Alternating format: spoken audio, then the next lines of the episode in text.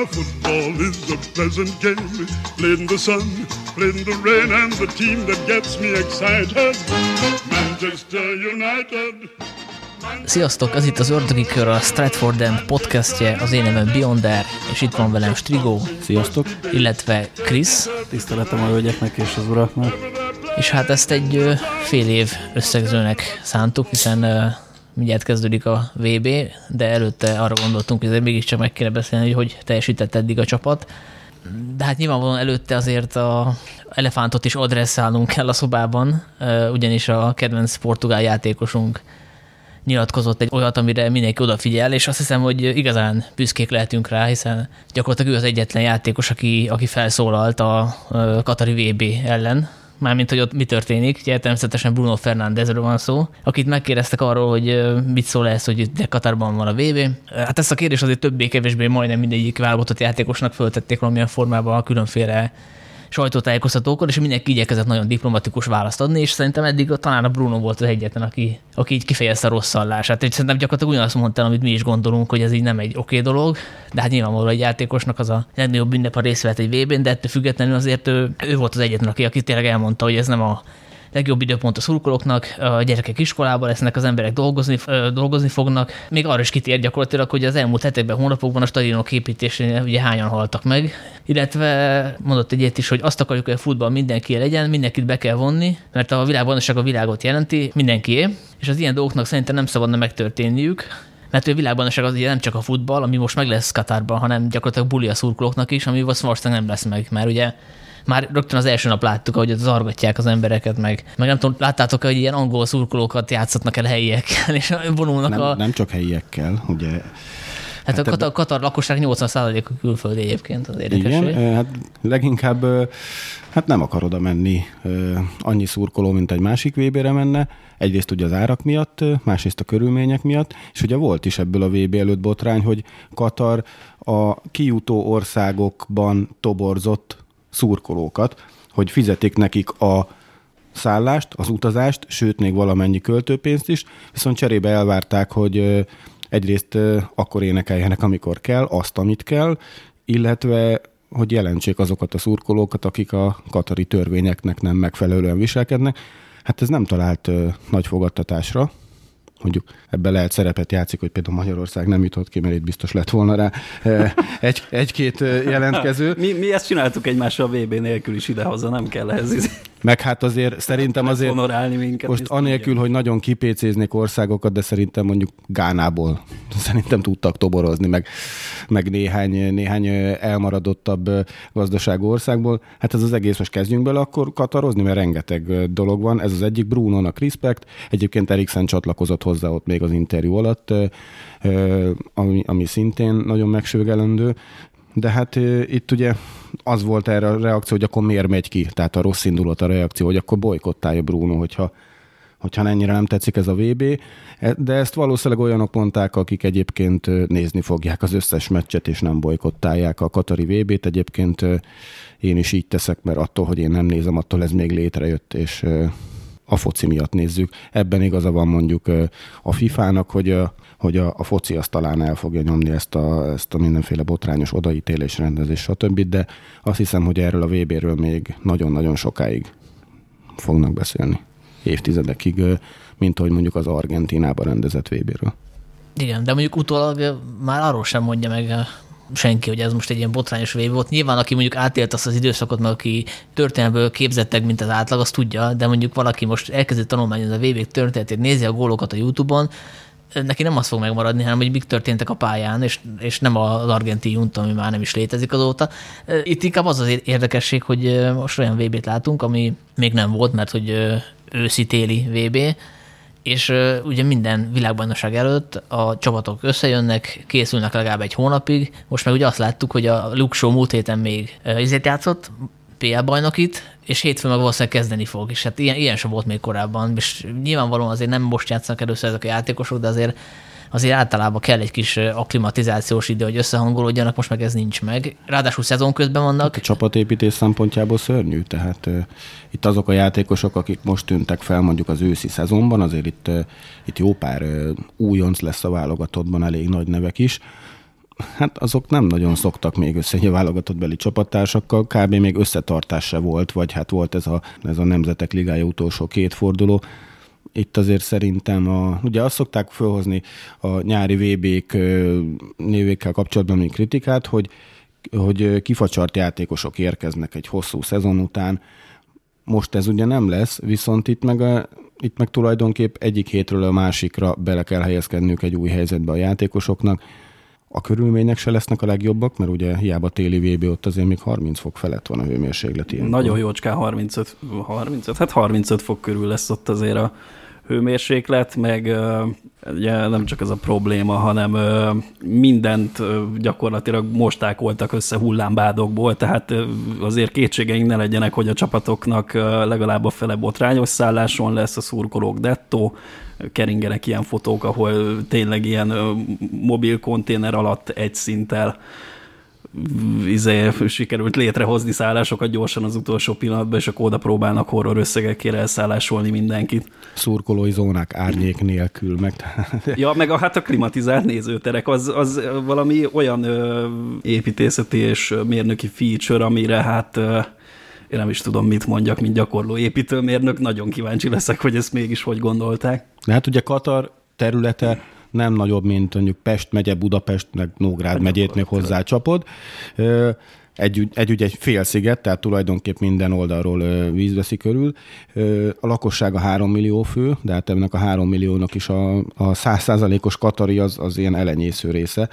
És hát itt ugye ez az ország ez soha nem jutott ki a VB-re foci VB-re, tehát itt, itt semmilyen alapon nem, nem megmagyarázható, megmagyarázható az, hogy miért Katarban, illetve hát ugye 2010-ben történt az odaítélés, ugye érdekes módon egyszerre Oroszország és Katar megnyerte a két világbajnokság rendezési jogát, mind a kettőnél erős korrupció gyanú merült fel, annyira, hogy az akkori döntőbizottságból ugye itt 22 vagy 24-en döntöttek, a nagy többsége az letartóztatásba került, egy másik felét pedig eltiltották a, a focitól való minden, minden nemű, nemű foglalkozástól, köztük például Szeblattert és Platinit is.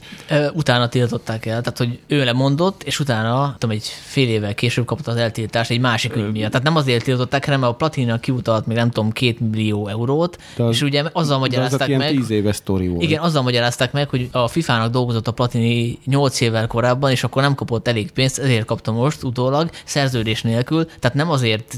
Voltak egy csúnyák Nem azért tiltották is. el a Blatter. Tehát hát a Platini és Blatter viszonylatában ez volt az. Platininál például a akkori francia elnök Sárközi presszionálta Platinot, hogy ugyan már el kéne fogadni a katariak ajánlatát, hogy, hogy nem, mármint hogy rá, rászavazzon Platini, hogy, hogy nem ebben az időszakban történt az, hogy a katariak megvették a Paris Saint-Germain-t, a Katari TV csatorna óriási pénzeket fizetett a francia bajnokság közvetítési jogaiért.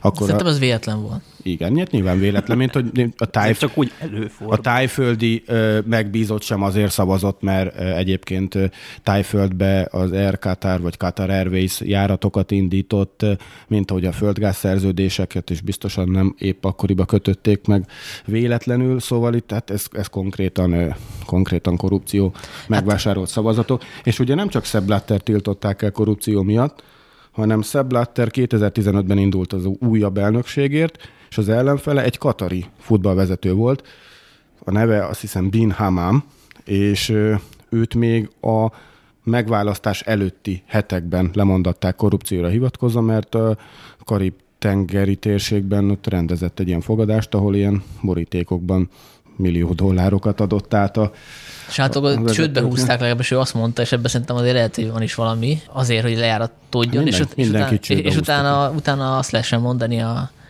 csávónak, hogy mondjál le, és akkor, a, akkor nem lesz ennek következmény. Egyébként ez a, ugye milyen a FIFA Netflixes FIFA doksiból ez mind kiderül, négy részes doksi fönn van most a neten, ezt ajánlom mindenkinek. Hát, meg hogyha Netflixet nem tud mindenki nézni, akkor azért a Tifónak a sorozatát, ami most épp megy naponta egy-egy rész kijön belőle a VB-ről, azt is azért itt dióhéjban azért elmesélnek ezt, azt ők is. Ami még érdekes szerintem, hogy a Blatter, ez a FIFA sorozatban is benne van, hogy ő annyira nem örült, amikor kiderül, kiderült, hogy Katal nyer, mert neki az volt az elképzelése, hogy az USA fogja megkapni, és aztán később ugye ezt elfogadta, mert hogy a katariak támogatták az ő elnökségét, tehát hogy ő továbbra is elnök maradjon, és akkor így ebbe belenyugodott.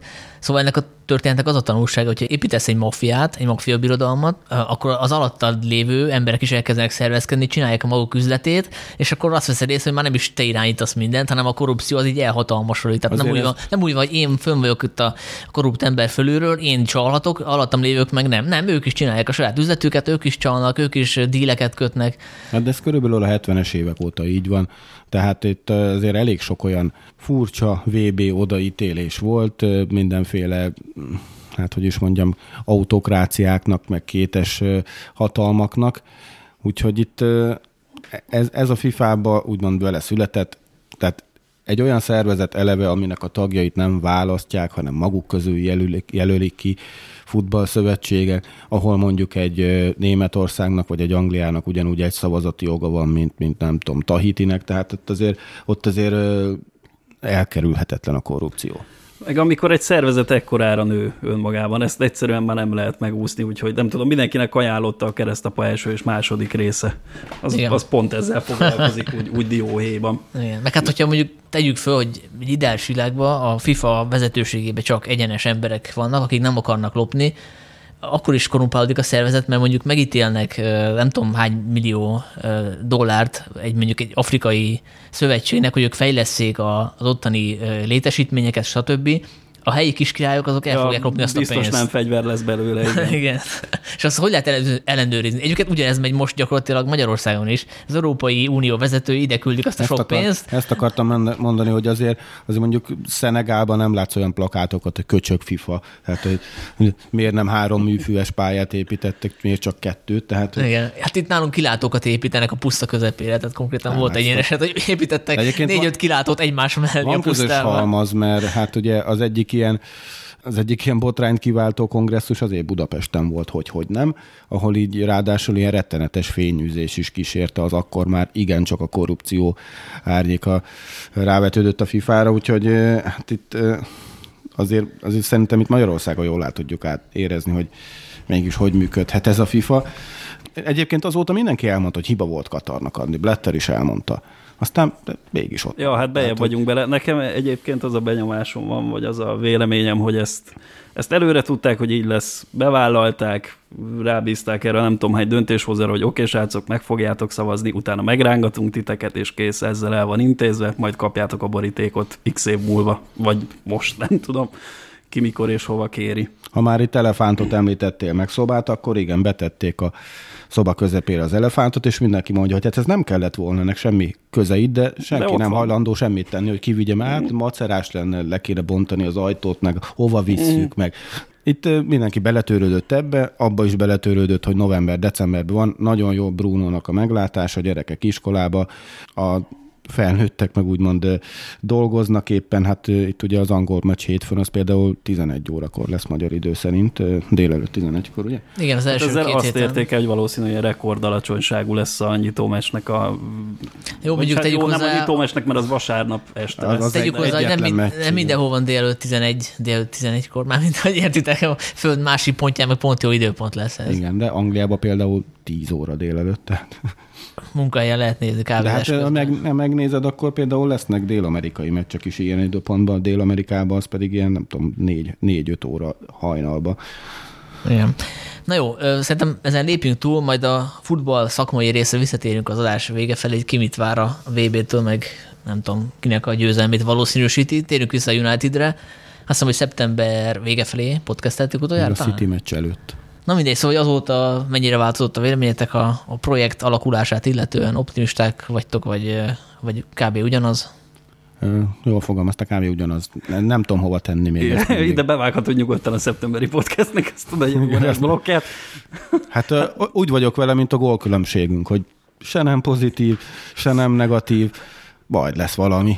Hát ezt továbbra is ugyanott tartunk egyébként, mint szeptemberben szerintem, hogy azért a kezdőnk úgy megbirkózik a feladattal, de amikor hiányozik, hiányzik belőle két-három alapember, akkor utána már jön a, jön a futás meg a sikítás. Egyébként szerintem ez, ez Tenhágnak is a bűne, mert itt a, rotáció legkisebb jelét sem láttuk nagyon sokáig, és hát ugye vannak olyan játékosok, illetve most már nincs, mert Dalotot eltiltották, de, de hogy akkor minden meccsen kezdő volt egy ilyen szezonban, ahol három naponta vannak meccsek, és e között vannak serifek, meg omóniák is, tehát hogy én ebbe azért látom azt, hogy, hogy ő nem nagyon érzi ezt a, ezt a szintű versenynaptárba a terhelést, hogy mikor kéne rotálni az embereket, mert lehet, hogy az Ajaxba elég volt az, hogy, hogy az Excelsior ellen kiküldöd a fakót, és ott igazából az európai meccsek voltak a nagyok, hát itt pont fordítva, itt ugye most a Premier League az, az keményebb, mint az Európa Liga, és valahogy én nem éreztem azt, hogy itt, hogy itt használva lett volna a keret. Hát az Európa Ligában de lehetett volna többet rotálni, például a kapus, kapus fronton is. Hát a Premier League-ben szerintem nem csak azért nem rotál, mert nem tudja, hogy ez itt illik, hanem mert nem bízik annyira a játékosokba. Ó, de közben meg látunk olyan teljesítményeket, amik nem feltétlenül indokolnák a csapatba maradást, és akkor és akkor vannak, vagy nagyon későn kerülnek ki, vagy... Tehát nincs, cser, igen, cserélhetne bátrabban, és azt is aláírom. De például van olyan eset, amikor nem tudjuk, mi van a háttérben. Ugye mindenki bekövetelte Garnacsót már a csapatban, hogy legalább kapjon 10-20 perceket. Én is egyébként mondtam is a podcastbe, és akkor kiderült utána, hogy neki magatartásbeli problémái voltak, és azért nem játszhatott. Hát még nyáron azért nem szerepelt a felkészülésen, talán egyszer, hogy fél időt játszott, vagy még lehet, hogy annyit sem. De azt hiszem a amikor már visszajöttünk távol keletről, akkor ő már játszott. Itt nem, nem csak Gárnácsóról van szó, meg nem is csak a fiatalokról, hanem a meglévő keretet, hogy jobban hát, forgathatta Szakának egyetlen játékperce van idén. Nem csak Bisszakáról van itt szó, hanem... Hát ez csak egy példaként mondtam, igazából mást is föl lehetne sorolni. Hanem, hogyha valaki bekerül, és, és játszik egy-két jó meccset, az, az egy hónapra bekerült, amit mondjuk 8-10 meccs, és én azt látom, hogy nincsen igazából következménye a, a jó vagy a rossz játéknak. Hát megvajon volt, meg Ronaldónál is. Hát igen, Maguire most ugye visszatért, elvileg egészséges, és továbbra is a Lindelöf kezdett. Tehát, hogy, de egyébként szerintem egy jó üzenet, mert hogyha tényleg vannak fix játékosok, és kiesnek egy időre, akkor a helyettesük hiába strapálja magát, úgyis vissza fog kerülni. A... Ebben már benne volt a VB szerintem. Ahogy a hát lehetséges egyébként, de de ebben azért van logika, meg ezt én is mindig problémásra tartottam, mert ez egy nagyon rossz üzenet annak, aki, aki a cserepadról beáll, hogy azt mondjuk neki, hogy tök mindegy, milyen teljesítmény nyújtasz, mert neked a kispadon a helyet. Hát ha valaki világklasszis teljesítményt nyújt, akkor szorítsa ki a, azt a játékost, akinek Azért amúgy béreltél van. Egyébként ez volt a, a show Malassia párharcnak is az előzmény, és egyébként azt én maximálisan támogattam, hogy a Malassia átvette a show helyét, mert a show tényleg nem volt jó formában. Egyébként nem először verekszi vissza magát igen. nem tudom, hanyadik menedzser Hát, hogy ide kellett hozni a nyakára teljeszt, ja, úgyhogy neki ez jó motiváció. Meg hát a Deának is jó motiváció, hogyha hoznak helyére egy cserekapust, és nem is kell játszani egy cserekapusnak, elég az, hogyha ott van ilyen fenyegető árnyékként a De hát, hát nem tudom, én, én megint csak nem vagyok megelégedve Deával. Tehát itt látszik valami fejlődés, de hát 30 fölött hova fejlődjön már, még akkor is a kapus, hogy gyakrabban kijön, de azért annyira gyakran még mindig nem, illetve, hogy próbál így egy kicsit proaktívabb lenni a, a helyezkedésével, de hát azért de a teljesítménye az egy-két ilyen látványvédésen kívül azért iden is lesújtó. Tehát a, a védési százaléka az így alsó, alsóház. A beadások hatástalanításában megint csak tök utolsó. A kaputól mért, tehát az akcióinak az átlagos távolsága, abban megint csak alsóház. Tehát itt Mondta, Viszont... hogy becsaphatjuk magunkat a látványvédések miatt, hogy Deha-nak köszönhetjük ezt, meg azt, de igazából megint csak az, hogy sokkal többet veszítünk a, a nem modern kapusságán, nem tudom, hogy fogalmazom. Hát meg a labdás játéka is még hagy némi kívánni de azt maga után, de... Ti, várjál, ti értitek ezt a dolgot, hogy kirúgás, odaáll Martineznek mondjuk Lindelő, vagy Várán az ötös két szélére, lepasszolja Martinez Dehának, és visszapasszolja meg. Tehát mi értelme van ennek ott? Én erre nem jöttem rá. Tehát ott létszám hátrányba kerülünk a mezőny többi, tehát a pálya többi részén, úgy, hogy két védőnk ott áll 10 méterre a kapustól. Mit akarunk ezzel? Nem tudom, de hát ez nyilván a Tenhágnak a kitalációja, nem viszont ilyen partizán akció lenne. Nem, nem, hát egy nyilván taktikai húzás. Én, a, én az elődjét nem látom. Pláne, hogy nagyon sokszor utána ugyanúgy dehe a fölbikázza a mezőnybe. Tehát, hogy mm, de hát hogy sok, sok dolog van, tehát itt a pontrugásainkat sem értem. Bocs, csak még visszatér Dehára, azért a szégyezzük meg pozitívumként, hogy nagyon sokszor saját magához képest nagyon sokszor kijön most már egy 16-os széléig. Hát de azt mondom, is, hogy na- de, nagyon sokszor nem. De, tehát... de ugye ilyeneket korábban nem csinált. Tehát, hogyha azt nézzük, hogy eddig mennyit csinált, akkor gyakorlatilag 100%-on növekedett a kifutásainak aránya, és ezt sem néztem ki belőle, hogy ennyire tud fejlődni. És akkor jövőre ez még 100% lesz, és akkor már eléri az átlagos Hát szintet. van, vannak, vannak kétségeim, hogy meg lehetett tanítani egy 30 éves kapus Nekem teljesen más játékstílusra, de, de próbál fejlődni, azt én értékelem. Mondjuk ennyi pénz én is próbálnék, szóval ennyi pénzt kapnék hetente, akkor, akkor én bármit megcsinálnék. Minden esetre én, én nem újítanám meg a szerződését. Hát ugye már pedzegetik, hogy esetleg belemenne fizetés csökkentésbe, nem tudom mennyire ö, bulvárír, vagy mennyi az alapja. De még a felét el is veszik, még úgyis a PL egyik legjobban fizetett kapusa lesz. Igen. Na, Hát, egy, és ennek ellenére azt azért ne felejtsük el, hogy ugye VB-re nem megy, mert spanyol kapusok terén ő a nem tudom, negyedik vagy ötödik a pecking orderbe, úgyhogy De jól tudom, akkor Kepa sem megy, ugye? Hát ezt most meg nem, Nem, mondom mert a, fejből. megy a Brentford kapus, Igen, illet, emberek a Brentford kapusát viszik a Weber, ezt azért ízlelgessük megy, egy megy ugye Rá, Sanchez, és azt hiszem, hogy Unai Simon a Bilbaóból ők a három De majd kapus. most Beyonder mindjárt megmondja, mert kiguglizta nekünk a spanyol keretet. Én, én ezért tennék pénzt, hogy ez így van. Nézzük Raya, a Sanchez, kapusokat. Unai Simon, igen. Uh-huh. Brentford, Brighton, Athletic Bilbao, a Chelsea és a Manchester United kapusa nem. Igen, ugye Kep a világ legdrágább kapusa, még azt hiszem mindig, mármint az átigazolási díjat. De ha meg a legjobban nem kereső. utazik, de ha meg a leg... Hát, Hát nem, igen, Donnarummát, ugye ott a PSG, ugyebár nem tudjuk, valójában nem tudjuk mennyit keres Donnarumma, de, de ő olasz. Szóval. De hát ő se lesz ott. Hát nem, de ő azért, mert nem jutott ki a- az olasz válogatott, tehát ő száz százalék, hogy ott lenne, aki jutottak volna, de, de úgy nem megy a VB-re, hogy kijutott Spanyolország. A VB-re sem, mert ugye már az EB-re, EB-re sem. EB-re sem. ugye? Nem. Egyébként a, ugye a City elleni vereséget követően azért azt jegyezzük meg, hogy elég jó volt a csapat reakciója, mert hogy egészen a Aston, Villai, Aston Villa elleni vereségig nem kaptunk, kevés gólt kaptunk, és hát nem is kaptunk így, volt egy-két döntetlen, de azért az elég impresszív volt. Lehet, hogy a csapat reakciója az jó volt, de az enyém az nagyon nem.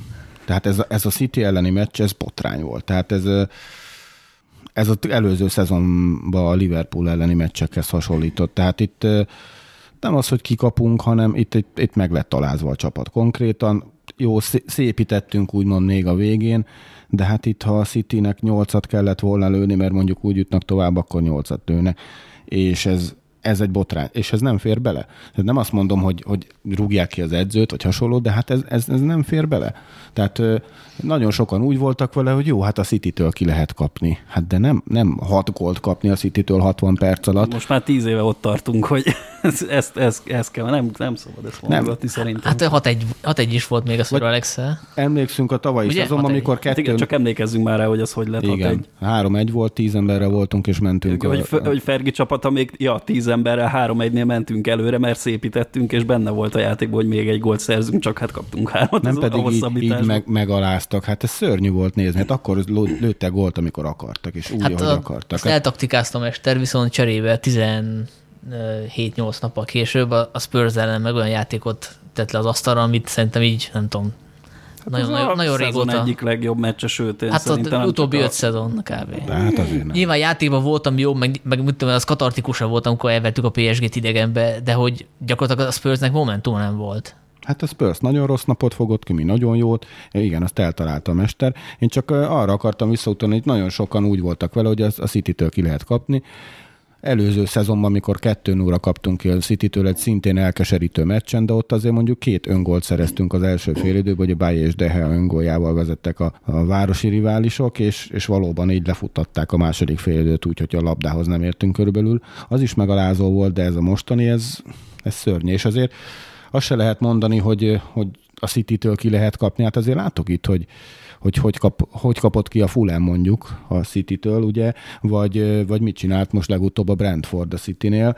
Tehát uh, itt azért nekem ez úgy tűnt, mintha az eleve a- úgy álltunk volna fel, hogy a mentalitással kéne felhagyni, mert ez, ez így öngerjesztő így a hosszú, hosszú évek alatt. Pláne, hogyha hozzávesszük még a, a Brentford meccset, ami a szezon elején volt, vagy a szezon elején Brighton-t, vagy a Aston Villa bajnokit, itt azért elég sokszor előfordul, hogy, hogy az első fél időben agyonvernek minket.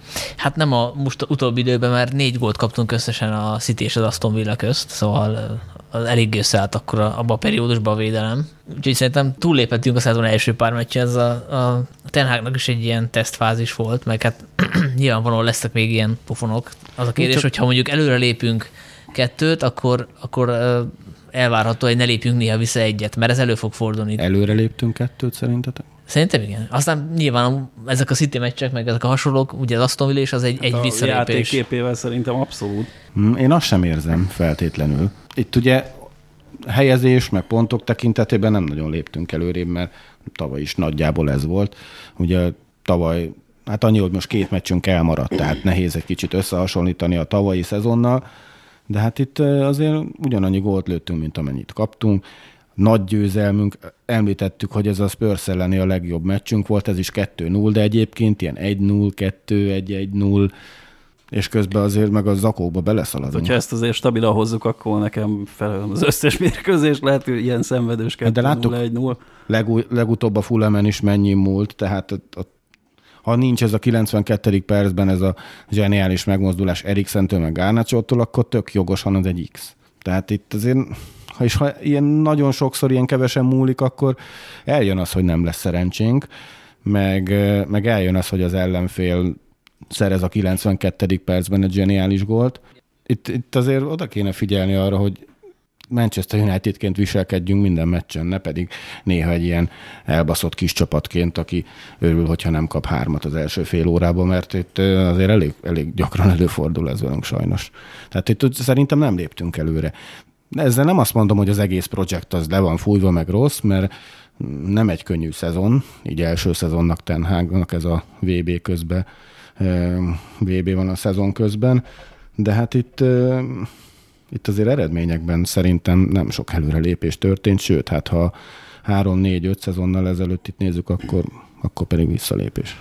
Hát játékban én úgy látom, hogy van előrelépés, meg hát a körülményeket is azért meg kell nézni. Nincs, ö, 14 meccsből nincs rendes formában lévő csatár, ugye a Rashfordot próbáljuk átképezni, bal, bal oldalról induló szélső támadóból csatára. Ugye Marcial, amikor visszatér, akkor azon a fél meccsen, amíg van, addig nagyon jól játszik, aztán ö, sérültnek. Hát Ronaldoról beszélünk majd, meg hát az ő egóját is kezelni kell. Most nem tudom, hogy ilyen körülmények közt, ahol állunk most, az, az bőven túl teljesítés is még talán.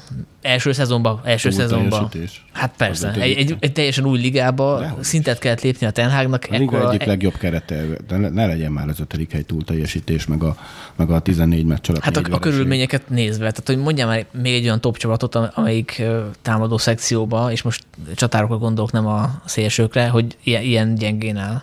Gyengén áll. Hát persze. Szerintem nem. Hát van egy üveglábú Marcialunk, meg, meg egy kiörögedett Ronaldónk. Meg egy 90 milliós Antoning, meg egy 80 milliós Sancho. Jó, egyik se, egyik se befejező csatár. Most de egy, támadók. hát támadónak támadó persze, de most De a, mondok egy csapatot, Chelsea tessék, tehát Jó, egyébként nem tudom, hogy ezt miért hiányoljuk, Ten Hag nem fog befejező csatára játszani, az teljesen biztos. hát az Ajaxban azért voltak ilyen kísérletei. Hát egy szezon volt az álléval, ugye? Hogy ez két, két ne, egy szezon Ki volt az, akit a PL-ből igazolt oda? A- Tadic, de ő hamis 9-est játszott, nem? Igen. Vagy, vagy, vagy, vagy elért, elért. Szerintem a Ten Hagnak tényleg van beleszólás, már pedig nyilván van beleszólása most már abba, hogy kit igazolunk, és kit nem, akkor itt nem lesz befejező csatár egy darabig. Legalábbis olyan, hát olyan játékos nem fogunk látni, mint Lukaku, Cavani, Nem és- is baj. Holland, többiek. Holland.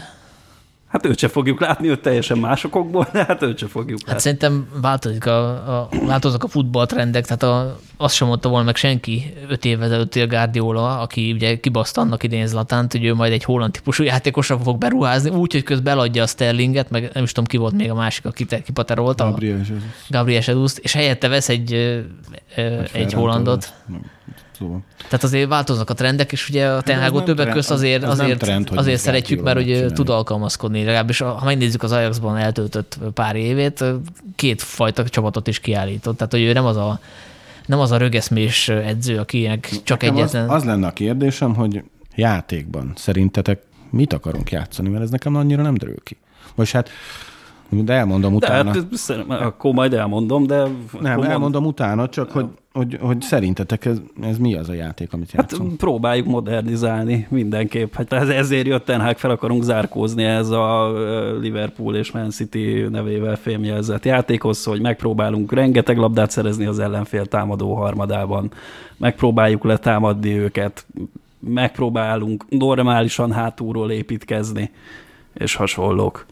Mert... Tehát próbálunk egy ilyen nagyobb viszony, hát egy ilyen nagyobb intenzitással játszani, hát a, a, pressing, meg a, a pressing meg... az egyértelműen jobban működik, nem, hát a spurs konkrétan megfojtottuk. Igen, de egyébként nem működik a pressingünk, közép mezőnybe vagyunk a pressingek, meg a, a támadó harmadba történő labdaszerzések számában. És én azért mondom, én ezt föltettem ezt a kérdést, mert én nem, nem tudnám megmondani. Nekem úgy tűnik, hogy több a beadásunk, meg hogy biztosabban passzolunk, és én azt csináltam, hogy ugye az FBRF oldalán ott van egy olyan 100-150 ilyen csapat statisztika, ami alapján rangsorolni lehet, és én rangsoroltam a csapatot, hogy ebben me- me- melyikben hol állunk, hogy ez rengeteg, de itt a, a góloktól, az olyan alapoktól kezdve, hogy gólok per meccs, mondjuk a, a támadó harmadban szerzett labdákig, tehát minden, minden benne van, és én azt láttam ezekből a, az összegzésekből, hogy amiben javultunk, és amiben élmezőny vagyunk, abban sem top három, hanem mondjuk negyedik, ötödik helyen, azok a passz statisztikák, passzok száma, passzok minősége, progresszív passzok, illetve passz hatékonyság úgy általában, abban javultunk, illetve egy dologon benne elsők vagyunk a ligában, és, és ugye jelentős mutató, az pedig a, a kiugratásoknak a száma. Tehát itt ugye a through tehát amikor beívelünk, hát vagy belőjük. A... Elsősorban Rashfordnak, meg Bruno-nak köszönhetjük. Igen. De egyébként rengeteg mutatóban pedig pedig nagyon-nagyon lent vagyunk. A, ami a legrosszabb, azok a kapusmutatók, tehát ott ilyen 15-20. hely szinte az összes lényeges mutató, illetve a védelmi mutatóink azok szintén nagyon gyengék. Tehát itt a, a szerelésektől kezdve a, a labdaszerzésekig, a, hát nyilván a kapott gólok, meg hasonlók, szintén nagyon gyengék vagyunk. Hát csoda, hogy ne várunk ki első helyen. Egyébként a, a statisztikák alapján még ez az ötödik hely is jónak mondható.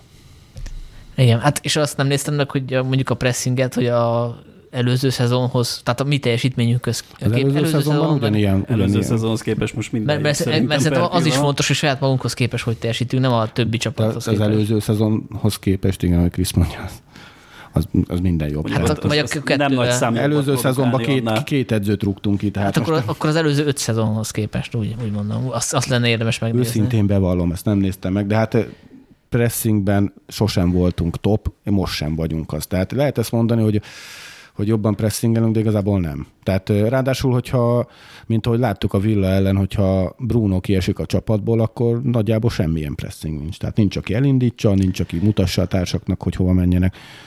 Hát ott a mester elcseszte, mert a, nem a fandebéket kellett volna próbálgatni, hanem a eriksen elő, előrébb tolni, és akkor a jó öreg meg Fred középpályával kiállni. Illetve hát a Kazemiro, bocsánat. Tehát, hogy akkor igen, a, a Doni helyet, a McTominay-t kellett volna betenni. Az, azt sem értem egyébként, hogy miért kezelik az Emirót, meg McTominay-t így hát egy emberként, tehát ők ketten még nem játszottak együtt. Hát a csereként már úgy. Perceket, igen, de amit mondtál, igen, ezt, de hát ezt az előző podcastban is felvetettük, hogy Eriksennek a helye talán inkább előrébb lenne, de ugye ott van Bruno.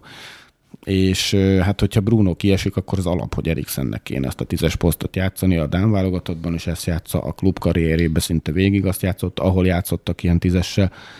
Úgyhogy én igen, azt egy kicsit olyan edzői melléfogásnak tartom, mint ahogy Bruno jobb oldalra tolását is én egy érthetetten, és, és ráadásul egy nem produktív döntés. Tehát Sokkal hát, rosszabbul játszunk, mikor Bruno jobb oldalon van. Hát én arra tippelek, hogy emögött az van, hogy a Bruno nem akarja lecserélni, akkor is a pályán akarja tartani, hogyha nem a legjobb pozíciójában van, és ha mondjuk világklasszist produkciót nyújtanak, aki a jobb színen van, ugye, és az Antoni az most nincsen pár meccsen sérült, akkor, akkor nem tolnák ki. Nem azért tolják, hogy próbáljunk valami mást. Ugye a Bruno-nak a beadásai elég jók, és ugye az Eriksen, én most én nem azt mondom, hogy, hogy ez most így helyes ez a gondolkodás, de ugye a Ten Hag hogy gondolkodhat, és Igen. szerintem azért gondolkodik így, hogy az Eriksen középen mélység irányítóként pótolhatatlan, mert más nem tudja azt a keretben megcsinálni, a Bruno posztján meg papíron ott van a Van de Beek is, tehát hogy azt, azt ki lehet váltani máshogy, az Eriksenit meg Nekem nem lehet kiváltani. Ha jött volna, bocsánat, ha jött volna De Jong, akkor, akkor az Eriksen is mehetne följebb. Nem, nekem szerintem meg azért teszik ki sokszor Brunot jobb oldalra, hogy, hogy a védekezés segítse. Mert azt, azt lehet látni, hogy Bruno olyankor saját szöglezászlónk. Kicsit, kicsit vitatkoznék, mert Bruno azért hát ilyen elenyésző alkalmakkal játszott a pálya jobb szélén, idén legalábbis. Hát most az utóbbi három-négy meccsen vagy ott kezdett, vagy pedig kiment a jobb oldalra. Jó, de ezt ne téveszük össze azzal, hogy Bruno alapból össze-vissza a Grasz szabadon a támadó harmadban, tehát ő, ő szerintem pont ugyanannyiszor feltűnik a pálya bal szélén is, meg ő képes visszaszaladni a saját 16-osáig szerelni, hogyha olyanja van. De, de most az utóbbi pár meccsen ezt nem láttad, hogy Bruno lett a jobb, és akkor... Hát őszintén szóval, nem nagyon, de... Hát kéne egy heatmap nézni, igen. Hát az tény, hogy a, nem a Van de Beek volt. A, a Van de Beek kezdett ugye az utóbbi két, igen. két meccs, vagy a Fulham elleni két meccsen középen, illetve most a, a Fulham ellen is ugye bejött McTominay, Bruno pedig kiment a jobb oldalra. A Liga Kupa meccsen pedig hát ott, ott Bruno ott is kezdett, és akkor utána ment középre, és akkor második fél időben rúgtunk négy gólt. Úgyhogy ez, ez nem először fordul elő, és hát itt nem, nem biztos, hogy ez egy olyan jó ötlet a, a legjobb játékosunkat a legjobb pozícióján kívül játszatni. Na jó, ki van még, aki, akit érdemes említeni? Aki hát az új igazolásokat a, szerintem aki, Hát a, ugye róluk, legutóbb már volt róluk szó, tehát aki mondjuk jó, jó volt a, a City elleni vereség óta. Na, addig utána nézünk Bruno hitmapjainak. Hát, én mondanám, hogy Martinez, de most nem akarok belemenni egy újabb egy órás vitába, mert rövid az idő. Szerintem minden igazolásunk ült.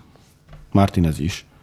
Eriksen is, Malasia, hát Dubravka nem, vagy hát Hát igen, Malaszia kikerült egy kicsit a kezdőből, de hát azért neki ez még nagy ugrás volt. Hát, tehát, hogy... hát abszolút szerintem eleve egy ilyen, ilyen csapatembernek hoztuk, aki, aki sónak besegít, ugye, só terhelésért egy kicsit könnyítse. Antoni is jó igazolás volt. Hát ő is kicsit azért visszaesett. Meg, meg nekem a hozzáállása egy picit nem tetszik. Ne, nem csak amiatt a, a körkörös, úgymond csel miatt, hanem nem tudom, rá oda kell figyelnie Tenhágnak, hogy ne szálljon el, és hát ebben az árcédula sem nagyon segít, hogy ne szálljon el magától, de ő is jó igazolás, hogy az első Hát azért három. még lehetne nevelni, tehát nekem az igen, így teljesen igen. abszurd, hogy jobb lábát nem használja, és könnyű levéde, idézőjelben könnyű levédekezni, meg nyilvánvalóan azért elég hát annyira ügyes. könnyű, mint Robbent. Tehát, hát hogy... Robben szerintem azért mozgékonyabb volt, vagy gyorsabb, jobb, jobb gyorsabb, gyorsabb volt. De tehát hát nekem ez a, ez a problémám, hogyha, hogy mondjuk összeveted a Garnacho-val az Antonit, akkor Antoni egyáltalán nem ilyen, ilyen robbanékony. Tehát, hogy ő megindul, nagyon jó felhozza a labdát, azt hiszem a statisztikai abban kiemelkedőjek, hogy ő az, aki legtöbbet cipeli, de, de az, hogy ő betörjön a 16 belülre, és akkor ott mondjuk csináljon egy lövőcset, és aztán átvegye másik lábára, az elképzelhetetlen. Ha Garnacho meg megindul, akkor vagy egy lehagyja az emberét, és ráver másfél métert, vagy, vagy mit tudom én, csinál egy lövőcset, és teljesen másik irányból megy be. Tehát, hogy sokkal kiszámítatlanabb az Antonit, azt én picit néha darabosnak érzem.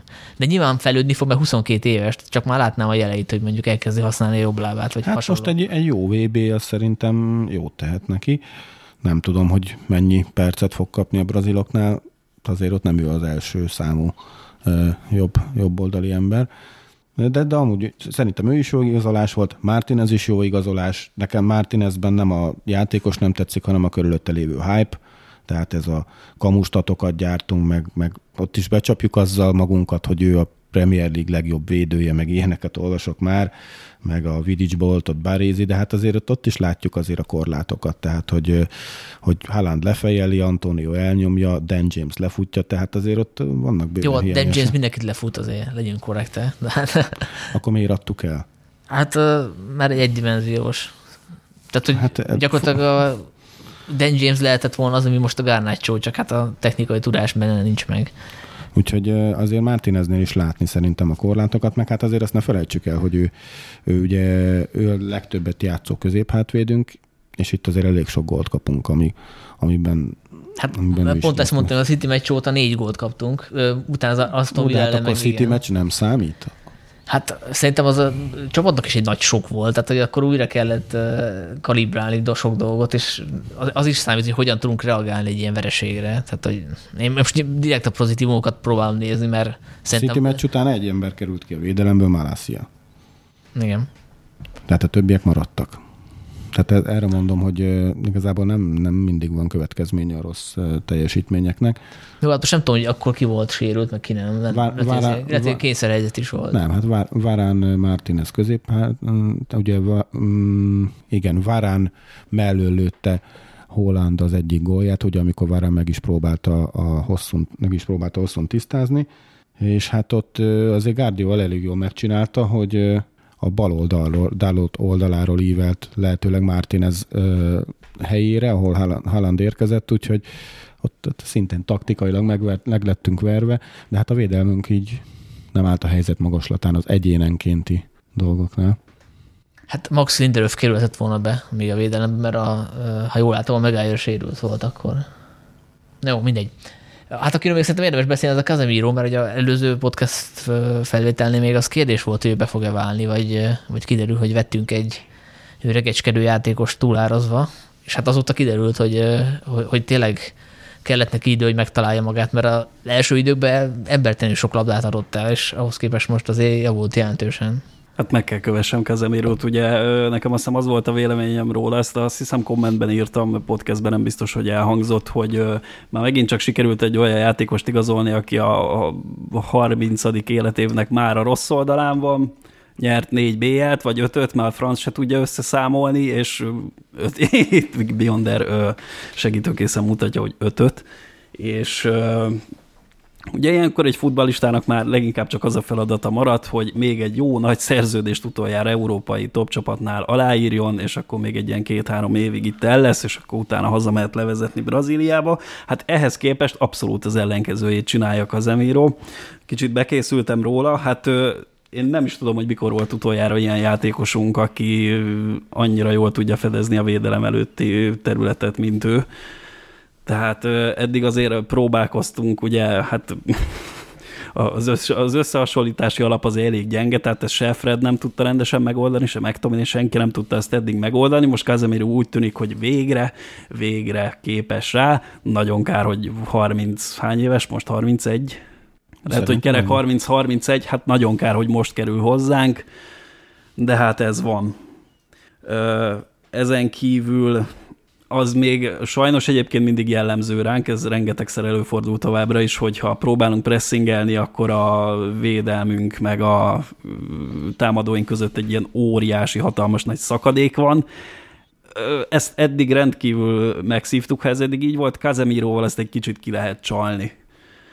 Ez továbbra se egészséges természetesen, de Kazemiro itt már nagyon sokat ki tud segíteni, meg itt csak egy érdekesség, hogy ilyen érdekes stat, hogy mielőtt ő jött volna a tavalyi szezonban egy ilyen átlag 38 méteres távra volt a védelmünk a kaputól, vele most már ez 42 méter fölé kúszott.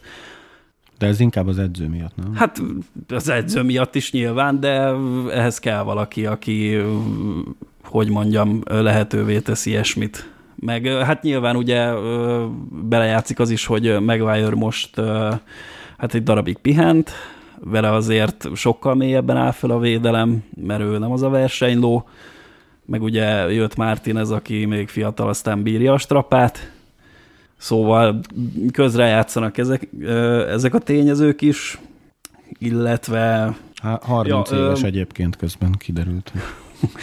Igen, igen, itt Februárban Beyonder, lesz 31. Beyonder közben felütötte meg én a, hát ez most nem a Wikipédia, de Casemiro 30 éves kereken, majd februárban lesz 31, és a megszerzett labdák az ellenfél térfelén Ugye következő a helyzet, hogy eddig is szedegettük az ellenfél térfelén a labdákat, de ugye elsősorban egy csapatnak most nem az a lényege, meg nem erre nő mindenkinek 5 centivel nagyobbra a cerkája, hogy hány labdát szereztünk az ellenfél térfelén, meg a támadó harmadban, hanem hogy hát hány... Klopnak azért lehet. Hát Klopnak igen, csak ugye az a lényeg, hogy ebből lövés is legyen, mert különben szart se érünk az egésszel, és az az érdekesség, hogy Casemiro nélkül átlag minden második ilyen labdaszerzésből nem, lehet, hogy hülyeséget beszélek, bocsánat.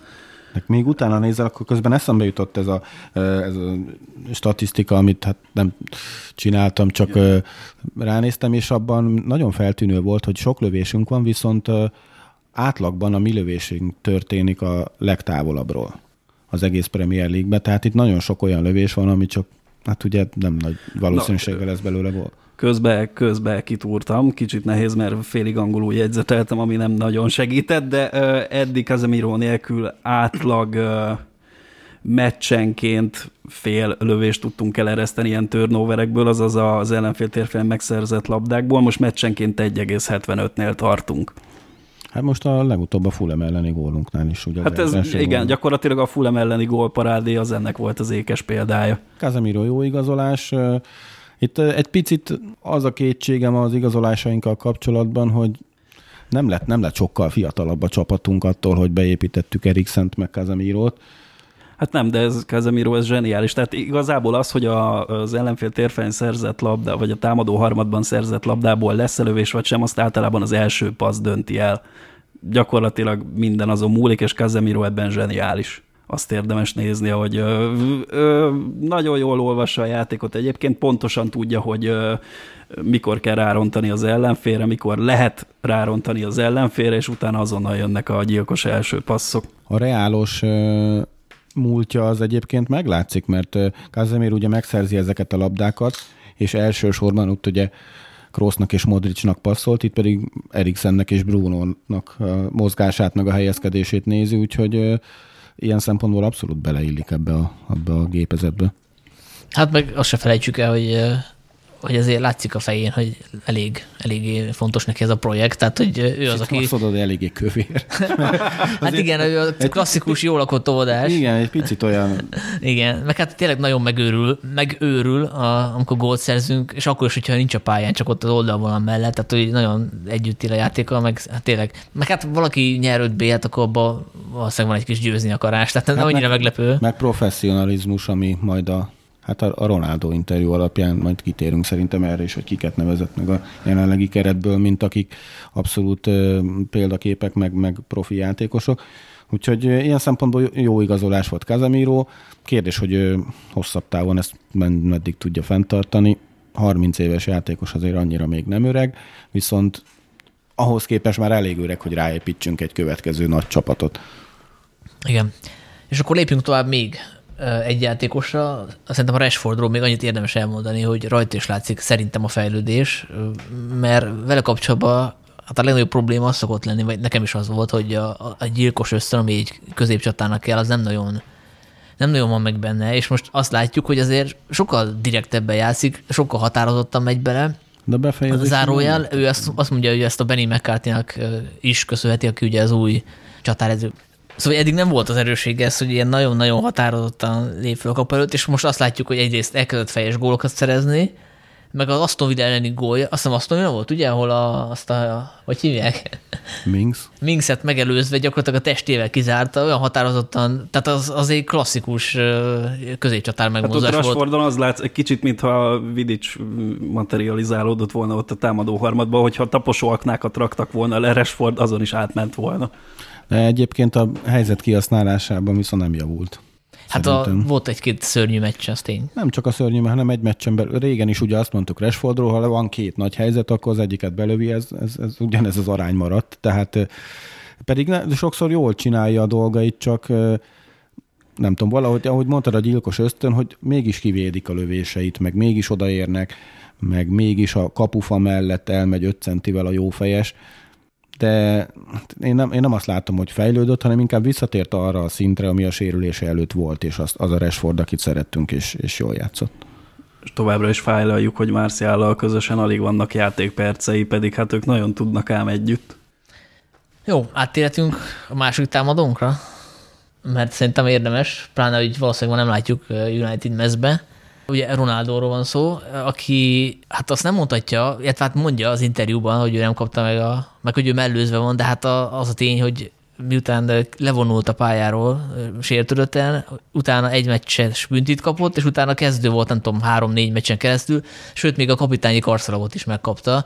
Hát most ehhez képest azt látjuk, hogy vele a csapatban ilyen 25%-os a győzelmi arányunk, nélküle meg 70 os De hát nyilvánvalóan nem csak, ez a, nem csak az ő személy az, ami számít, de azért csak nem... No, hány meccsen kezdett Csak nem teljesen League? véletlen. Négy meccsen kezdett a Premier League-be, tehát ilyen vele meg nélküle. Na jó, de azért Európa Liga is volt. Négy, és... négy a tíz ellen szerintem felesleges nézegetni, mert mindenképpen torz képet kapunk. A lényeg az, hogy, hogy akár, ki, akár, akár, akár nem, ki is baszhatta volna. Nem játszik jó Ronaldo, és nem, nem baszta ki. Hát de ne, Tehát, nekem hogy... ez a legnagyobb bajom ezzel az egész Ronaldo sztorival, és te is így fogalmazol, hogy ki kellett volna baszni. Az... Nem azt mondom, azt mondtam, hogy ki is basszatta volna akár, és akkor se szóltott volna egy rossz szót se, hiszen érted, ott hagyja a meccs közben a csapatát. Tehát aki, aki nem játszik jól, az ki lehet baszni a csapatból. tulajdonképpen erre megy, erre megy Nem, nem, nem. Azt lehet kibaszni a csapatból, aki megtagadja, hogy beálljon csereként, és levonul. De itt nem, nem egy 20 éves kis suhancról van szó, hanem a, a, a világ foci történelmek egyik legjobb játékosáról, akit nem hozol be 88. percbe időhúzó csereként. Miért? Mert- Mert jobb időhúzó csere lenne, mint Garnacho? Hát vagy- pont azért, ami a Gixet is behozta, a 39 éves Gixet is behozta a Sir Alex annak idején, időhúzó cserének. Nyilván sokszor kezdő is volt, de az utolsó Nem idő- időhúzó cserének hozta, hogy is. Hát bocsánat, akkor, akkor általában akkor állította Az be. más, hogyha valószínűleg egyébként ebbe a sztoriba, hogyha 70. percbe akarja beállítani Ronaldot a Spurs akkor valószínűleg beállt volna Jó, Ronaldo. ezt nem lehet mentegetni, senki nem nagyobb a klubnál. Hogyha az edző azt mondja, hogy, hogy beállsz, akkor beállsz, ennyi. Reméltem, hogy előjön ez a kifejezés, hogy senki nem nagyobb a klubnál. Ez, ez, tehát mit értünk klub alatt? Ki a klub? Glézerék? Vagy mert ők nagyobbak a klub- klubnál konkrétan, mert azt csinálnak a klubbal, amit akarnak. Hát most konkrétan az új, azt nem csinálnak. most az új edző vagy a, a képviseli. szurkolók a klub, vagy a, az vagy a edző, az játék? edző. Most Az edző. ebbe a konkrét esetben az edző, igen. igen. Hát szerintem nem az edző jelenti a klubot, tehát hogy Hát ő az, aki irányít, tehát hogy azért az rossz világ lenne, hogyha a játékos mondaná meg, hogy mi legyen a taktika, meg hogy mikor álljon be. Tehát egy tehát akkor senki nem van, és azt nem rúgott fel az edző. senki nem lehet nagyobb, mint az edző, akkor azt mondjuk, de nem mint a klub, mert most a klub az ez egy ilyen megfoghatatlan dolog.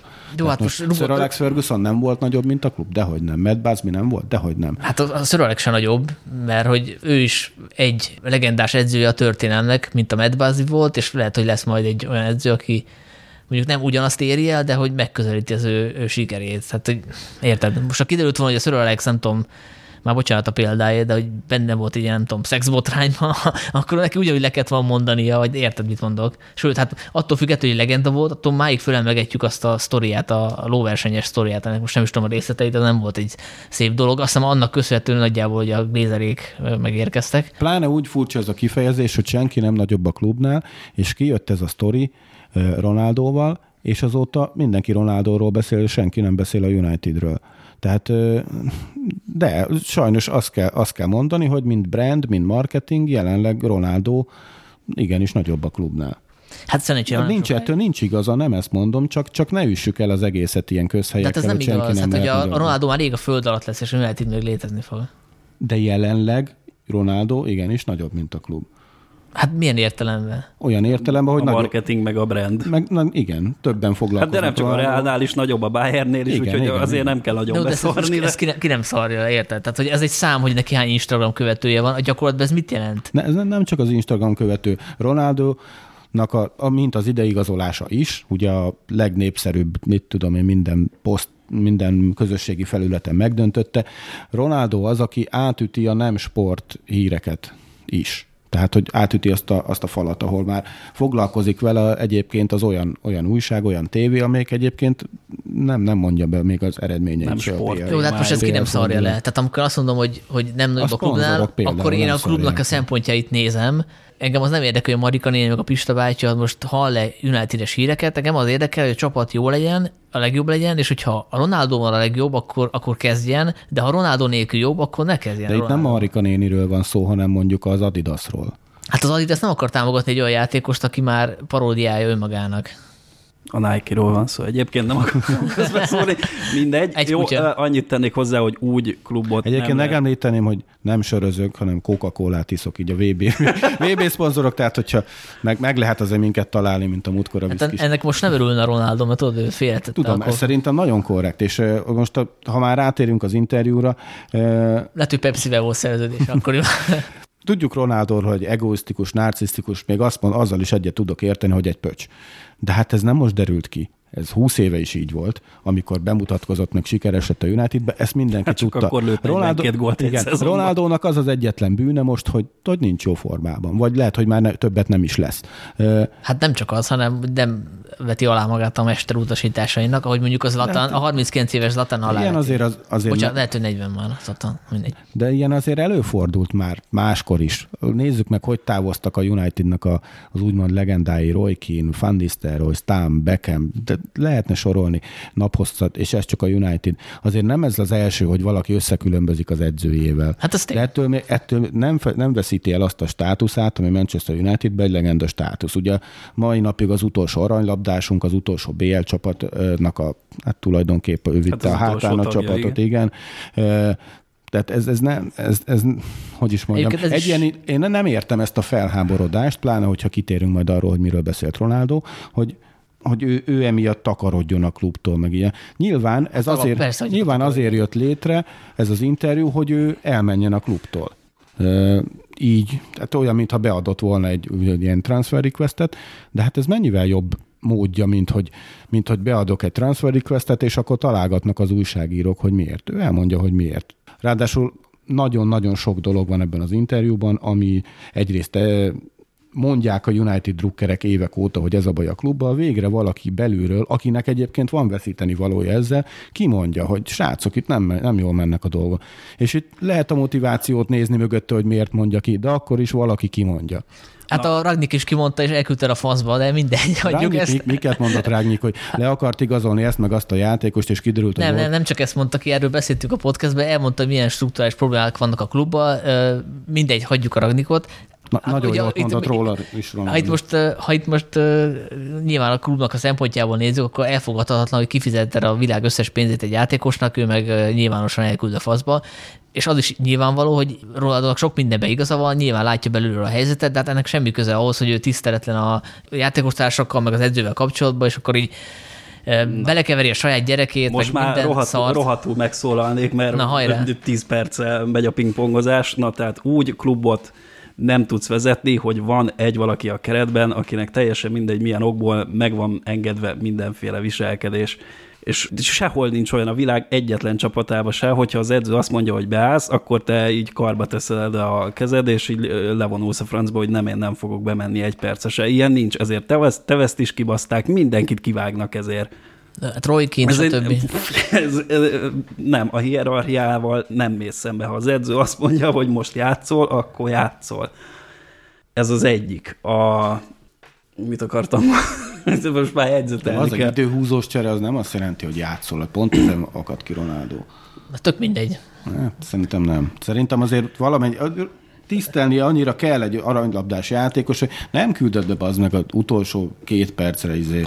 Ne, mindegy. Mit akar? Ja, igen, hogy uh, máig emlékszem arra, amikor uh, már azt hiszem a 2009-es BL döntőre készültünk, de volt előtte még egy, uh, hát több meccsünk is volt előtte, de Kettőn óra vertük a Manchester City tavasszal az Old Traffordon, az már valamikor április vége fele volt, és Ferguson lekapta Ronaldot nem tudom mennyivel a vége előtt, és ilyen irgalmatlan dühösen jött le, egy, nem is pacsit adott, hanem egy kis ilyen eltörte nem tudom kinek a kezét ott az oldalvonal mellett, és Ferguson nagyon jól tudta ezt kezelni, ő tudta még, hogy ö, Ronaldónak mindent természetesen nem lehet megengedni, de talán egy picit lehet engedni neki az ilyenekbe.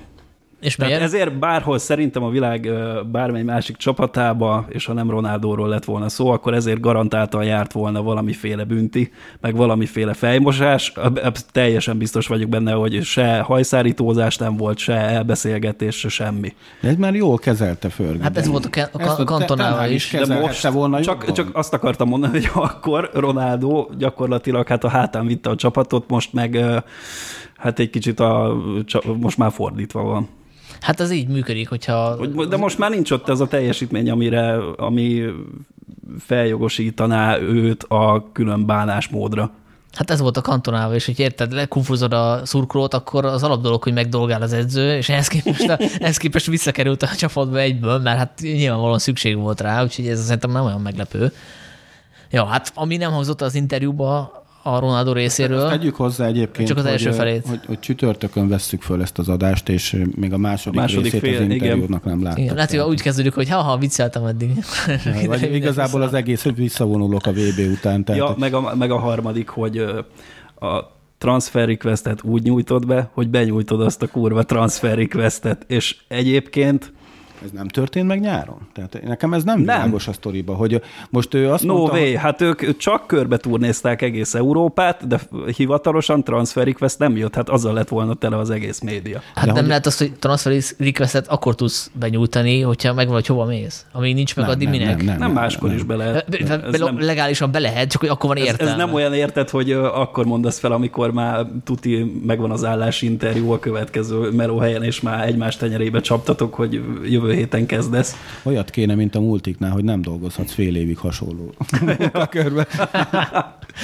Na igen, hogy ö, Nem, én, én azt szerintem arra megy ki, ez- vagy az egész felháborodás, hogy, hogy Ronaldónak az a legnagyobb bűne, hogy most nem játszik jól. Tehát Hát eddig az volt. Most már az, hogy nem, bocsánat, nem. Az, hogy nem játszik jól, az sajnálatos. A legnagyobb bűn, hogy levonult meccs közben. Egyébként miért nem mondta azt, hogy izé, szar, Na, szarnom akkor kellett, azért megyek tisztába, le. hogy vagy, vagy továbbra is lőjön 25 gólt szezononként, vagy vegyen vissza az arcából. Ez a két eset lehetséges, de hogy egyik van a, a nagy arcom, meg a szar teljesítményem, az úgy nem nagyon fér azért össze. Ronaldo azért, hogy is mondjam, ő azért lett a világ legjobb játékosa, mert egy ilyen egoista pölcs, egy ilyen nagy arcú izé. Tehát, hogy ezt, ezt azért mindig, mindenhol lehetett tudni. Tehát, hogy Hát igen, csak nem egy, könnyű személy, nem egy könnyű személyiség, miközben egyébként egy jó arc lehet, csak így, a, így megvan benne ez a maximalizmus, ami, ami sokaknál ugye kiveri itt a biztosítékot, és amikor a fiatalokat veszi elő, akkor sem azért, akkor sem az, hogy alázza a fiatalokat, hanem szeretné, hogyha több olyan fiatalt látna, aki annyira maximalista, mint ő volt 18-19 évesen, vagy 20 évesen. És azért szerintem ebben megint csak egy olyan dolog, amiben igaza van, mert ha megnézzük a klubnál lévő fiatalokat, és itt nem Gárnácsora gondolok, mert Gárnácson konkrétan látni, meg posztolja, hogy neki Ronaldo a, a, a félisten. Tehát nem az, aki nem hallgat Ronaldo, nem Garnacho az, hanem itt például Sancho. Nem, vagy, hinném, hogy jaj, ö, Sancho az nagyon rossz, hogyha, az nagyon rossz feltételezés szerintem. Ö, Ronaldo nem azért nem szállt bele szerintem Garnacho-ba, mert a nyelve az egy ilyen fél méter magasságban fent van a segjukában, hanem azért, mert Garnacho dolgozik rendesen. Hát tudjuk róla, hogy ő, ő proaktívan ment oda az edzőstábhoz, és kért edzéstervet arra, hogy mit tudom én, hogyan tudna magára még izmot pakolni, és hasonlók. És azért sejthetjük, hogy ezt nem minden fiatal teszi meg most Manchesterbe, de Garnacho direkt úgy készült, nem is lett megemlítve. Azért beleszállt a fiatalokba, de annyira volt korrekt a csapattársakkal szemben, hogy őt nem említett neveket. Pozitív példákat említett, negatívokat nem. Tehát itt, itt a csapattársakban egyáltalán nem szállt bele. Lehet, hogy az interjú második felében majd, majd be, be, beleszáll, de nem hiszem.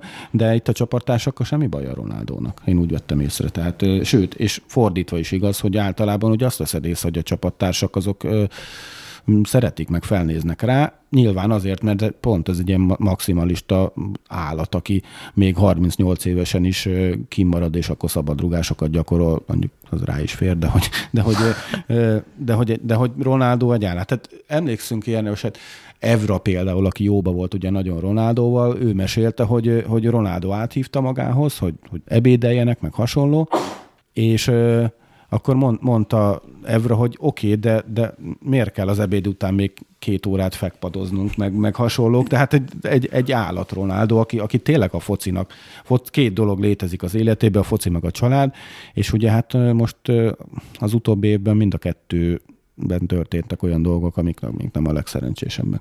És, és nem vehetjük ki egyébként a, a tragédiát, ami a, a születendő gyermekével történt, mert szerintem az igenis nagyon meghatározta Ronaldónak a 2022-es évét, és lehet, hogy emiatt is ingerlékenyebb a szokásosnál, és lehet, hogy emiatt történt például az, hogy, hogy, hogy összeveszik az edzővel. Meg ugye ez majd a második részből fog kiderülni, de ugye itt a felkészülést is kihagyta, és szerintem tök jogosan sokkal fontosabb lenne az, hogy mentálisan rendben legyen Ronaldo, akár egy plusz két hét a családdal nyáron.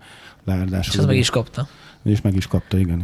Hát ugye ez a, ez a probléma, most már is megszólal, hogy ugye elmondja a, lehet, hogy ez majd a következő részben fog ö, kiderülni, de volt ilyen preview, hogy hogy hát ő nem hittek, nem hittek nekem. Igen, Amikor és azt mondtam, és, és visszakérdez a Piers Morgan, hogy, hogy tényleg nem hittek, és mondja, hogy hát hittek, de hogy úgy nem annyira, hát rákérdezett, hogy hittek-e, azt mondta, hogy hittek, és ugye hát a eredmény az az, hogy maradhatott a családjánál, megkérdezték a Tenhágot, ő elmondta, hogy magánéleti dolgai vannak, azért nincs ott, tehát semmilyen, megnézed a híreket, amik nyáron kijöttek, semmilyen ilyen kiszivárogtatás nem volt a sajtónak, hogy ő ezt bekamuszta És ez volna. korrekt, igen, és most korrekt. utólag, akkor ez hol itt a probléma? Most, hát ez a másik derül, részből derül ki, de... Ne, Lehet, hogy a Twitteren voltak ilyen vélemények, de hát most arról nem a, a klub tehet, hogy a közösségi médiában esetleg voltak olyanok, akik azt gerjesztették, hogy ez most kamu. De nem, hát De most a, klub részéről nem volt is nem csak ez a, ez a nem állok be a, a meccsbe, és inkább lemegyek a pályáról dolog volt, hanem az, hogy már a, már a felkészülés is kihagyta, meg elkommantotta, meg ilyenek. Nagyon sok. Tehát eleve a közösségi média az itt a, hogy is mondjam, a legrosszabb emberi tulajdonságra épít, mint irigység, meg, meg ö, itt nagyon-nagyon ez a felháborodás, amilyen szintű felháborodás kiváltott ez a Ronaldo interjú, az számomra megkökkentő volt, és ö, meg az, hogy milyen, milyen szavakkal illetik Ronaldot, meg hogy már nem legenda, meg takarodjon, ez, ez szerintem ez, Jó, ez, ez, nekem a legnagyobb probléma az az, hogy jó, oké, mondja el, majd amikor már nem tagja a klubnak. De az És, jobb, az meg olyan, hogy visszafelé köpköd, akkor meg azt mondják, mint Pogba. Ott is volt egy pogumentari, vagy mi a fasz, csak senkit nem érdekel. Tehát, hogy az meg, az meg olyan, olyan keserű, szóval, hogy, hogy miért nem mondta el akkor, amikor ott volt, amikor lett volna veszíteni valója, vagy miért nem szólalt fel. Mert egyébként az ne legyen kétségünk e felől, ezeket elmondja szerintem a, a, a belül is a klubnak, Jó, ami nem itt ennek, ennek megint az lesz a vége, hogy megint mindennel ö, fog törődni mindenki, csak a futballal nem. Ahogy értve. Hát ö, szerinted hogy lehet így, ö, jó, nyilván ott profilabdarúgók vannak, de érted így azért ö, elég nehéz, ö, Most itt nem tudom, rendesen edzésmunkát végezni, hogy közben mindenki ezen pogózik. Ezért Meg, ö, nagyon sokan az időzítést hozzák be. Szerintem ennél jobb időzítése nem lehetett volna a dolognak. Hát ma nincs több meccsünk, nincs egy hónapig meccs, addigra, mire legközelebb Manchester United meccs, ez, ez már le fog csengeni. Hát szerintem ő úgy tervezte ezt, hogy Ten Hag az majd kibassza a csapatból, és, és akkor jön ez a, az interjú, amikor már rossz a hangulat a csapaton belül is, csak hát ugye Garnacho rúgott egy utolsó perces gólt, megnyertük a meccset az Aston Villán, és kiderült, hogy működik nélkül a csapat, de hát már be volt terve az interjú, kijött vele. Azért más lett volna ennek az interjúnak a kicsengése, hogyha a Ten nem teszi a karjára a csapatkapitányi karszalagot, tehát hogy most azzal kurva nehéz kijönni, ennek ellenére megpróbálja, hogy ő mellőzve lett, miközben nincs mellőzve, mert kezdő volt az utóbbi pár meccsen, tehát, hogy megkapta a lehetőséget, de hát az nem illik bele a narratívába, és ennek ellenére kijött vele, és még egy pillanatra visszatérve arra, hogy ő most egy ilyen, úgy mondják, whistleblower, aki elmondja, hogy milyen szar állapotban van a klub, és hogy ez egy ilyen marketing klub, meg hogy a glézeréknek csak ez fontos, hát ami tény, nem mondott semmi újdonságot. igen, ezt akarom de hogyha a no Glazer- shit, Sherlock. de hogyha a Glazereknek nem ez lenne a fontos, akkor Ronaldo nem is lenne itt. Tehát nem érzi az iróniát, hogy egy 38 éves játékost azért igazolunk le, mert fél milliárd követő van az Instagramon, mert egy legenda, de amúgy szakmailag nem nagyon indokolt, hogy miért őt igazoltuk le, és miért nem mondjuk egy holland kaliberű feltörekvő csatárt. Tehát hogy érted, mit mondok, hogy kritizálja őket amiatt, ami, ami miatt ő itt van a klubnál. De várjál, Jogosan azért- kritizálja. Nem, de hát De ettől függetlenül még tény, hogy persze. az ő itt lévő jelenléte az a istalájkoknak ment elsősorban. Ettől függetlenül az első szezonban felül teljesített, amit elvártunk tőle. De ez, ez nem változtat azon, hogy, hogy marketing okokból hoztuk vissza. Szerintem az, hogy mondjuk a PL góllövőistán második lesz valaki, az, az nem feltétlenül az instalájkok miatt igazoltuk le. Ez szerintem emögött volt, volt szakmai, hát nem is az, hogy elgondolás, de egy vágy meg volt, hogy Ronaldóból még kihozzuk azt, ami benne van, és, Meg hogy ne a és csinál egy nagy, nagy durranást, az meg a másik. De hogy, de hogy azt mondod, hogy ezt mindenki mondja évek óta, hogy igen. De pont er, így kellett volna kihozni ezt a dolgot, hogy ezt Ronaldo mondja, aki a leg, legjobban követett sportoló. Hát, ha akkor történik valami, hát, ha akkor a glézerék eltakarodnak, vagy a szponzorok átgondolják a dolgokat. Szerintem rájuk figyelnek most a legkevesebben. Nem, nem így jött ki, de, de ez nem csak az egyetlen dolog volt. Mondta azt is, hogy az infrastruktúra elmaradott, meg a, a technológiai dolgok. Hát ez, ez, ez így van, és ezt elmondta egyébként szinte mindegyik menedzser, aki érkezett hozzánk. Elmondta ezt már Fanhál is, elmondta Mourinho is, ahogy említette, Dragnyik is elmondta, és akkor nyilván neki, miért mi a baj, és akkor mond két-három dolgot, azt megcsinálják, de nincs egy összességében egy olyan, egy olyan projekt, ami, mondjuk egész Carrington megreformálná. Mert most is már egyébként az Atletiken olvastam, hát kicsit ilyen klub PR-szerű cikket, hogy mi történt, hogy a medencében újra csempészték az alját, meg hogy 200 ezer fontot költöttek audio vizuális eszközökre a meccselemzésekhez, meg hasonló. Na, jól van, Kevés. tehát akkor ezt tegyük gyorsan tisztába, hogy ugye tudjuk, hogy Carrington is felújításra szorul, meg hát most már az Old Trafford is, és de ezt egyébként generatíval is beszéltük, amikor ezt a gazdaságos témát nyomtuk az utolsó negyed órában és hogy mondjam, ez alatt nem azt értjük, hogy újra ki kell festeni az ebédlőt, meg le kell cserélni ott a, a, a, a nem tudom, a, a fenőké, a, ja vagyok már a vágódeszkát, meg, a, meg az ilyen hülyeségeket, meg újra kell csempészni a bedencét, nem. Van egy halom olyan eszköz, amivel mindenféle képességeket fejlesztenek, vagy csak gyúrnak az edzőteremben. Egy csomó ilyen eszköz van, amit valószínű le kéne cserélni, modernizálni kéne, újakat kéne beszerezni, stb., és nem történik semmi. Igen, igen. És uh, olvas, uh, nem fogom fejből megmondani sajnos, valakinek a kommentjében olvastam, igen, hogy lehet az, hogy mit tudom én, egy ilyen Carringtoni felújítást el lehetne intézni mondjuk hasaütésben, nem tudom, 8-10 millió fontból, és Ronaldo ezt megkeresi egy hónap alatt, vagy na, nagyon hülyeséget mondok, megkeresi nem tudom hány hónap alatt, és hogy ezen spórol a klub, igen, ezen spórol a klub. Azt hittem, ezt is Ronaldónak kifizet, kifizet Nem, ez, ez gyakorlatilag a hibás, ez a hibás működési modell, de hát ez se újdonság. Általában egy klub költségvetésének az a leg, legtetemesebb rész az természetesen a játékosoknak lesz kifizetve bérek formájában, meg bónuszok formájában, meg az ügynököknek, meg ugye átigazolási díjak más kluboknak. Erre fossa ki a pénzt az összes klub Európában, és igen, az ilyen filléres tételeken spórolnak közben, mint például egy edzőközpontban nem tudom új kondigépeket beszerezni, mert... De itt nem is csak a kondigépekről van szó, hanem Ronaldo elmondja, hogy technológia, meg ugye nem a legjobb Ronaldo angolja, azt azért az interjúból úgy levehettük, de arra utal, hogy mit, mit mond a nyugati technológia, a nyugati országok mond valami ilyesmit az interjúban, hogy ő ezeket a jelenlegi high-tech dolgokat hiányolja, amik egyébként szerintem a Premier League csapatok több mint felénél már megvan. A Manchester Unitednél pedig nincs, és akkor erre jön az atletikus PR cikk, hogy de hát le lett csempészve, meg, meg izé.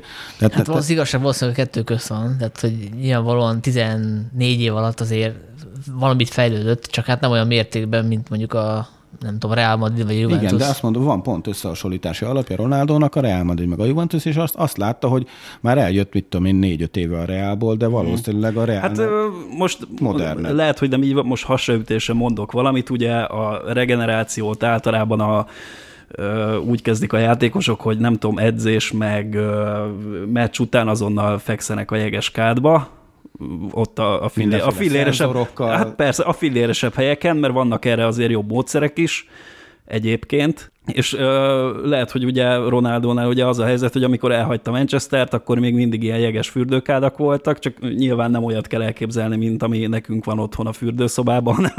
azért, azért ezt nem egészen kell úgy elképzelni, és lehet, hogy ö, ott tartunk, hogy még bele ugye 2009-ben... Ja, igen. Itt, itt járt Geeks, tudod, bele van karcolva. Lehet, hogy egy izé, valamelyik izé edző kollégáról egy ilyen karikatúrát belekarcoltott a falba, és még mindig benne van. Tehát igen, lehet, hogy az, hogy elment 2009-ben, még jeges kádak voltak, visszajön, és még mindig ugyanaz van. Egyébként em, em, említi, hát a, is kiakadni. említi a két dolgot konkrétan, az egyik a regeneráció, a másik pedig ez a nutrition, tehát ez az egészséges táplálkozás, meg hasonló. Ezt a két dolgot konkrétan említi az interjúban. Én azt mondom, ha, ha már így Ronaldo elmegy, de nem történik semmi, de már fölhúznak egy 100 milliós új edzőközpontot, már megért ez az interjú, és nem, ma megéri a szobrot a Old Trafford már csak el. Nem, most mindegy. Vágod, vágod, hogy szedik le az Old Traffordról a Ronaldo? Hát kering róla a kép, hogy ott a posztert leszették az Old Trafford üvegfaláról, viszont nekem akkor most így összefoglalásképpen továbbra is az a problémám, hogy egyébként azzal igazából bajom nincs, hogy kritizálja ezt, hogy a szakmai munka elmaradt, az ilyen beruházások elmaradtak, de Hát egyrészt ezt mi is tudjuk, másrészt meg ö, nem így kéne ezt elintézni. Kicsit durva példa van, amikor a, kiderült, hogy a Kevin Spacey ilyen fiatalokat molesztált, akkor kiállt a izé, nagy közönséggel, és azt mondta, hogy hát ő, igazából én, én most coming out és meleg vagyok, és akkor nem tudom, arra számított, hogy mindenki elkezdi ott ünnepelni, hogy végre coming out miközben az, hogy ő meleg, és hogy molesztált kiskorokat, annak semmi köze egymáshoz. Tehát a Ronaldónak igaza van rengeteg minden dologban, de hogy ez nem indokolja az ő viselkedését, tehát ez, ez nem ad felmentést, ezek, ezek adalékok. És azt indokolja, hogy, hogy akkor ő, ő, akár csak Kevin Spacey-t, akkor őt is így kiírjuk a múltjából is a klubnak? Vagy? Hát most nyilvánvalóan őt még valószínűleg, nagy valószínűsége megmarad uh, legendának is, de hát nyilvánvalóan ezt ugye azt látjuk, hogy vannak olyan játékosok, mint mondjuk a Roy Keane, aki aki mondjuk a vezetőség máig nem nagyon lát szívesen ott a lelátó, meg ő maga is nem akar közös légtérbe lenni a Sir alex miközben mondjuk a bekemet azt így a tenyeré hordozza a klub, azt hiszem hivatalosan is nagykövet. Most nyilvánvalóan, hogyha megkérdeznék a marketing igazgatót az Old Traffordon, hogy te mit szeretné, hogy a Ronaldo az ne jöjjön ide vissza szívesen 10, 20, 30, 40 év múlva, vagy legyen a klub nagykövet, akkor azt mondja, hogy a klub nagykövet akar lenni, és egyébként ez válasz is az a, arra a kérdésre, hogy miért nézett el eddig is sok minden dolgot, sok mindent a, a, klub Ronaldónak, meg hogy miért nem basszák ki egyből. Hát azért nem, mert nagyon kínos lenne, hogy a világ egyik valahol volt legjobb játékosa, az nem szívesen jönne az Old Traffordra mondjuk egy BL döntőre, vagy, vagy bármilyen eseményre. Nyilvánvalóan mindenki azt szeretne a vezetőségen belül, hogy a Ronaldo képviselje még a klubot mondjuk nem tudom 20 vagy 30 év múlva is. Tehát nyilván ez a cél, meg hát most azt nem tudjuk, hogy mi fog történni majd tíz év múlva. Amikor összevesz, összeveszett egy, egy játékos a Sir alex akkor, akkor sokáig volt egy ilyen mosolyszünet, de például azt hiszem, talán a Fan volt az, aki azt mondta, hogy, hogy most már máshogy látja, most már nem haragszik rá, stb. kibékültek. Tehát ezt, ezt, ezt majd jövő lesz, hogy Ronaldo... Pont amikor azt hiszem a 2008-as, hogy volt az? Valahol már nem vitték Van magukkal a hollandok. Két dolgot azért szögezzünk le. Ronaldo nem fog többet játszani a Manchester Unitedben, mert ez biztos, hogy a szerződés megsértése. Tehát, nem vagyok benne. Dehogy, dehogy nem. Hát ugye Schweinsteigernek került ki a 2015-ben a United-del kötött szerződése, és abban benne volt, hogy kiknek nyilatkozhat, milyen öltözetben nyilatkozhat, mi az, amit mondhat a klubról, mi az, amit nem mondhat a klubról. Én nem hiszem el, hogy Ronaldo szerződésében ilyen nincsen. Tehát itt a klub fel fogja bontani a szerződését abban nem vagyok biztos, hogy a VB közben, de, de hogy itt, itt a következő meccsen Ronaldo nem lesz már keret, nem lesz már a keret játékosa. Hát ez volt a célja. Valószínűleg igen, ez volt a célja, és el is érte ezt a célját, mint ahogy beszéltünk, hogy tulajdonképpen ez egy ilyen kicsit botrányosabb transfer request benyújtás, de, de hogy itt, itt Ronaldo nem fog már többet a United mezőbe játszani, tehát legalábbis a felnőtt csapatban nem lehet, hogy öreg fiúk meccsen visszahívják, vagy hasonló, de hogy, de hogy ezzel elvágta. De hogy ezzel, ennek nem kéne úgy, tehát ettől még, amit a Ronaldo ezért a klubért tett, azt, azt hogy mondjam, ez nem kéne elhomályosítsanom. De hát ez eddig se volt kérdés. Hát de most azért eddig a reakciókat látva, igen, nem? Hát eddig is tudtuk, hogy világklasszis játékos volt. Tehát, de, de, de hogy nem volt egy akkor, ilyen... Akkor egy disclaimer azért kijelentenék, hogy de ezt le is írtam kommentben, már nem is egyszer, hogy nekem ettől nem lett kevésbé klublegenda. Hát Csak én nekem, mivel az így, hát...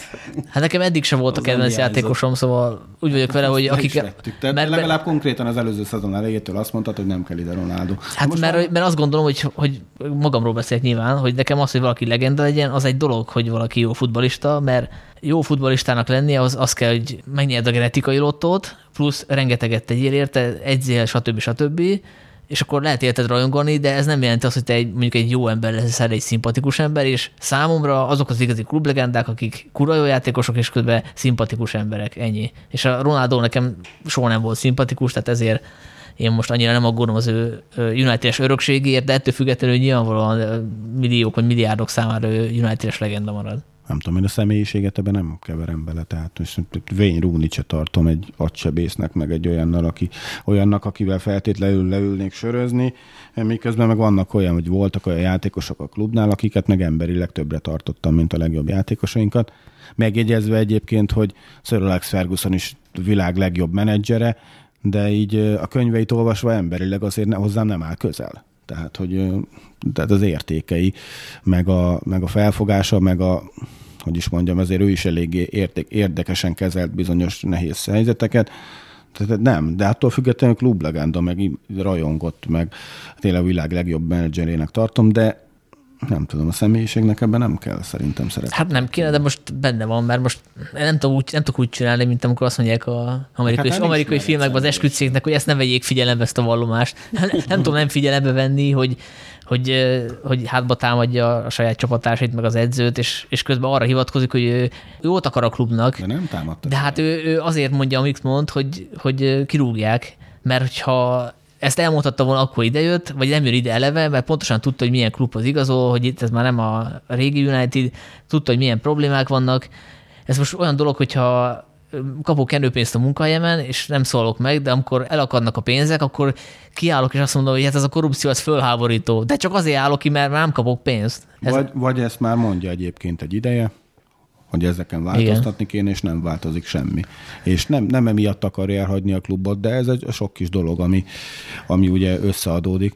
De Ronaldónak igazából nem a Ten van baja, nem a United de van baja, hanem a saját öregedésével, csak ezt nem tudja meg feldolgozni, meg magának se tudja megfogalmazni, és nem tudja bevallani magának, hogy már nem olyan, mint a régen. Mint, nem olyan, mint régen. Ebben van, van egy, egy profi futballistának ez a, ez a legnehezebb, ebbe beletörődni. Ebben van igazság, miközben sem ő, sem Ten Hag, sem a klubvezetőség azért nem kezelte Ő- legjobban ezt a Igazából konfliktust. szerintem ő még azért meg van róla győződve, hogy benne van még legalább egy, de még lehet, hogy két jó szezon is valahol valamelyik európai topligába, valami normális csapatnál, és akkor megint lehetne ilyen 20 gólos szezonja, csak ez a Manchesterben nem fog összejönni, Igen, itt most, teljesen itt, biztos. Itt most uh, Cristiano Ronaldo mindent egy lapra tett fel, és ráadásul itt uh, ennek elég hamar uh, szerintem kiderül, hogy jól tette, mert most ezért egy, egy jó VB-vel, tehát uh, döntőbe jut, vagy megnyerik esetleg a portugálok, akkor azért Ronaldo egy olyan fricskát adna, hogy, hogy lehet, hogy mégsem, mégsem vele volt a baj.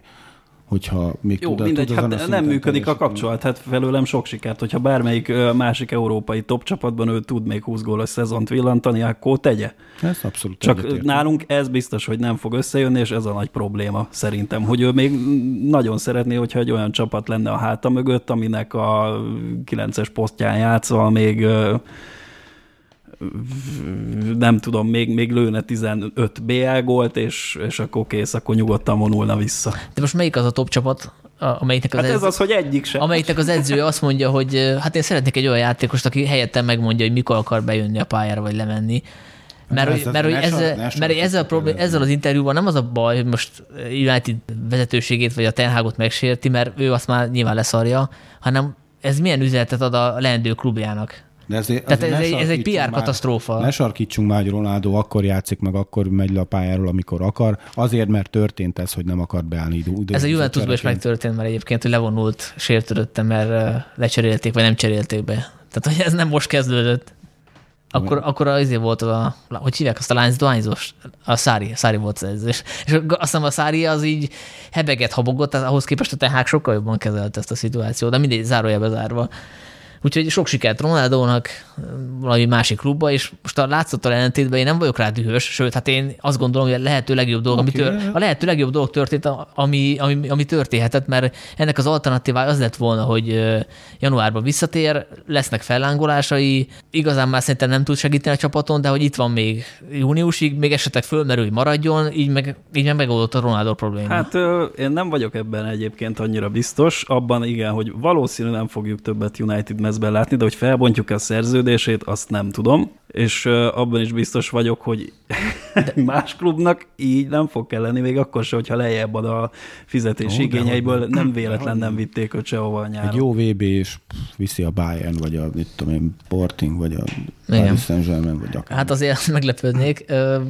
Ugye most a második részét nem hallottuk az interjúnak, de az első részben, ami nem volt benne, már ugye beszélt a létesítményéről, a a- nem, nem, a, saját teljesítménye. Tehát egy pillanatra sem merült föl. A másodikban Nem, lesz benne. nyilván, nyilván beszélt a, a gyerekéről, hogy ez mekkora trauma volt, de arról nem, hogy most én, én igazából nem vagyok életem formájában. Tehát, hogy egy, legalább egy fél mondat elhangzott volna erre vonatkozóan, hogy ő is benne van ebben. Utalt erre, hogy amikor, a, for, fordítva utalt, hogy amikor azt mondta, hogy amikor a toppon vagy magasan, akkor, akkor leperegnek ezek rólad, vagy nem érdekel. Nem mondta ki azt, hogy amikor nem vagy, nem játszol jól, mint most éppen az utóbbi fél évben, akkor ezek mélyebben érintenek, ugye itt Gary Neville meg Wayne Rooney kritikáival kapcsolatban.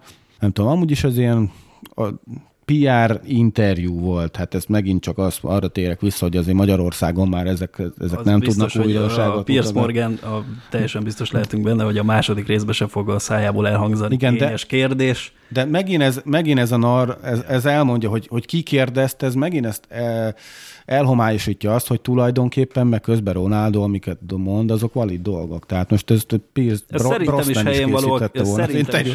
Ezek tök mindegy, érted? Szerintem is helyén való a kritika, ne értsük félre. Igen, és nagyon szeretném, hogyha csak fele olyan mentalitással, meg fele akkor a győzni akarással rendelkezne a, a nem tudom, a, a- menedzsment, meg a létesítményekben dolgozók, meg úgy mindenki a csapat Val- körül, mint Ronaldo, nagyon jó lenne, már nem itt tartanánk, Ajaj. de Olvastam egy nagyon jót egyébként ezzel kapcsolatban, hogy Piers Morgan csinált az interjút, hogy ezt 15 éve megcsinálták volna ezt az interjút, akkor nem kellett volna leülni, mert simán csak lehallgatja Ronaldo telefonját, és akkor... Mert ugye, hogy ő annak Igen, a igen. News of Sunday, vagy mit tudom, Hát ilyen ő, ő a helyi bliknek volt a főszerkeszt. No, akkor váltsunk témát, lesz egy ilyen apró kis futballesemény a következő egy hónapban, ami nem tudom titeket mennyire izgat föl, hát engem már mérség... műves négyes torna a BMS sportpályán. Igen. De Darts VB? Igen. Szóval, hogy hát erről már beszéltünk, hogy nehéz izgalomba jönni egy olyan tornától, ahol mondjuk nem tudunk egy ilyen kívülös helyre elmenni. Vagy hát el tudunk, csak szarrá vagyunk. Szóval, hogy... eh, Forralt bor lesz a hivatalos, hivatalos VB ital. igen.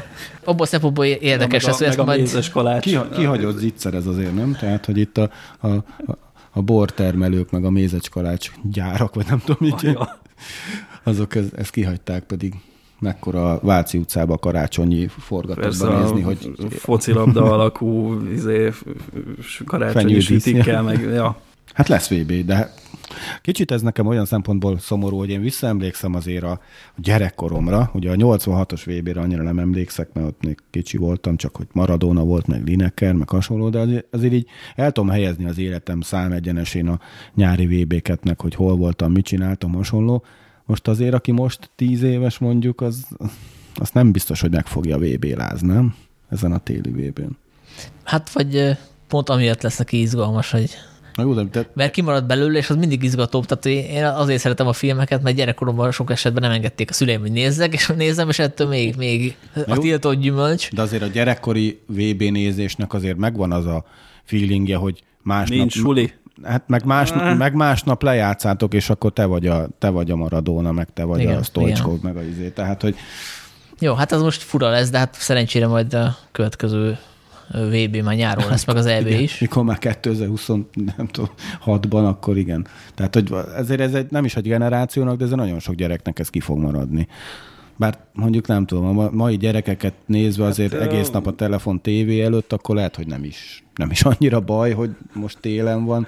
Hát ugye azt azért tegyük gyorsan hozzá, hogy a pont a Superligát indító körök sírták el a médiát azzal, hogy hát a fiatalok, hogy hát mennyi más lefoglalja őket, mint a futball. Igen, de egyébként nyilván ebben van valami, de ez egy másik podcast témája lesz, hogy akkor most érdemes-e, nem tudom, 80 perces meccseket játszani és hasonló. Tehát háromszor fél órás az volt, nem? Hogy Én tudom én. Val- Hát valami ugye- ilyesmi is volt, igen. jó, igen. hát már poénként én kitaláltam hat év, azt néztem, hogy valaki be- elolvasta biztos. Hát, hogy Erre Szerint- lehet, hogy még visszatérünk, mert közben egyébként ilyen update, hogy zajlik a IFAB, hogy hogy hívják ezt a, a futballalkot, szabályalkotó akármi? Mi, mindegy, tehát továbbra is zajlik a meccs a Superliga, a UEFA és a Európai Bíróság között, aztán meglátjuk, hogy mi lesz a vége. Az megvan nektek, hogy jövőre már nem csak a top 4 kerül a BL-be? A következő szezonban, hanem, Hát, hanem top, osztogatják top, alanyjogon top, majd. top, A, top 5 lesz. nem úgy volt, hogy... Nekem ez most az FMS-tem, ugye megvannak benne az új szabályok, és bazzeg leesett, hogy igen, 2024-től jön be ez, a, ez az olyan csoportkör, hogy Svájci nincs az az tábla, iPhone, ami, ami mutatja Igen. az elejétől a végéig, és és hogy erre a következő szezon kvalifikál. Tehát a 2023-2024-es szezon, a következő, ott az első öt fog BL-be jutni, úgyhogy ez lehet, hogy egy kis, kis Tenhágnak is egy kis könnyebbség, hogy elég az öt, ötbe jutni, nem a négybe, bár ezt elsősorban ebbe a szezonba kéne. Na, de ez csak egy kitérő, csak eszembe jutott, mert akartam mondani, csak közben, közben túlspiráztuk a United jelenét, és a jövőre nem beszéltünk. Hát a VB. Egyedül csak... annak szurkolok, hogy Katar az nagyon leégjen, tehát ilyen, ilyen mínusz 15-ös gólkülönbséget várok nulla ponttal. Akkor te csalódni fogsz. Összevásárolták nagyon a... Nem, nem nagyon sok az, hogy... pénze van abban a katari államnak, hogy ne így legyen. Nem is csak az, hogy összevásárolták, hanem Katarban most nem indult el például nyáron a bajnokság, ők fél éve edzőtáboroznak, illetve olyan szintű meccset játszottak Katar, Katari válogatott az utóbbi két-három évben, hát ugye mentek a Copa Amerikától kezdve a, a Bizony. Megvan egyébként? Meg, Persze. Hát, Akkor ezek szerint megvan. Konkakaf izé, tehát ők minden. Tehát a Katari az egyik leg, nem is azt mondom, hogy legfiatalabb, de nem kirívóan ö, idős válogatott, viszont az egyik legtöbb válogatottsággal ők rendelkeznek, mert hogy ugye végig turnézták az utóbbi három-négy évben, mióta tudják, hogy ővék lesz a VB a világot. Úgyhogy ö, igazad van, Katar essen ki a francba, de azt hiszem, hogy egyébként Dél-Afrika óta nem nagyon esett ki házigazda csoportkörben. Ugye? Nem, hát a ruszkik tovább jutottak, a brazilok nyilván tovább jutottak. Jó, hát hogyha nem akartok végigmenni egyenként a csoportokon, akkor, akkor ne, ne, Nekem csak... ilyen nagyon specifikus tipjeim vannak egyébként. Mert, mert én most itt lejátszottam nyilván ilyen wishful thinking-el, tehát hogy mindenhol Anglia nyert, szóval lejátszottam a csoportmeccseket, de hát, de hát mindig általában lenni szokott meglepetés, tehát hogy valami, amivel nem számolunk, mit tudom én, a franciák én nem jutnak tovább a csoportból. Mielőtt nagyon belemennénk a tippelésbe, szerintem egy nagyon rövid, hogy, hogy ki nyeri nálam Anglia nyert, de nyilván nem mondom, ez ilyen vágybeteljesítő jóslat. Nálam, nálam Portugália a végső győztes. Aha, hát akkor inkább, Angli- inkább Argentina, ha most komolyan veszük, mert nekem az hát, így... Komolyan vegyük ki. Nekem ha az... lenne 10 ezer forintod, mint Vágási Ferének, akkor melyik csapatra raknád? Én Portugáliára. Nekem Argentina, mert ugye ez egy ilyen tök jó sztori, hogy a Messi megnyeri ezt is, meg elképzelem, hogy a Ronaldo nézi, hogy átveszi Messi a trófát, és tudja, hogy most már tényleg a Messi a gót, mert ezek után azért nem lehetne nem lehetne azt mondani, hogy nem ő az, tehát ez egy ilyen extra motiváció lehetne az argentinoknak, hogy a világ egyik legjobb játékosa éljen egy csúcsra. Krisz, akkor neked? Na, hát nekem ilyen olyan specifikus tippjeim vannak, hogy ugye Horvátországot sokan tippelgetik ilyen kinyeri súr, súranó pályán. Nekem nem lesz olyan, hogy kinyeri, nekem olyan lesz, hogy szerintem Horvátország a 16 között búcsúzik, erre ilyen házat, pénzet, marhát, mindent, mindent föl lehet tenni. Franciaországot betonbiztos harmadik helyre tippelem, meg azért egy olyan 98% esélye van, hogy kijönnek a csoportkörből. Most szerintem nem fog beütni ez a győzteseket sújtó izé, átok, hogy a következő vb nem jönnek ki a csoportkörből se mint ahogy egyébként a németek, mint ahogy az olaszok, meg stb. stb. Nem mindegy, hogy hányadik helyen jutnak tovább a franciák a csoportkörből, hát mert ugye ők az argentin vannak párba. És a csoportjukban ott van Dánia, és Dánia ellen az utóbbi időben nem feltétlenül ment Franciaországnak, szóval én, én belelátom, hogy, hogy a Jó, igen, között. és szerintem Hollandia döntőbe jut, és elbukja. És ki Negyedszer is? Negyedszer is. Ha már ilyen általános esélyekről beszélgetünk, akkor én három ilyen kalapot alakítottam ki, vagy nem tudom.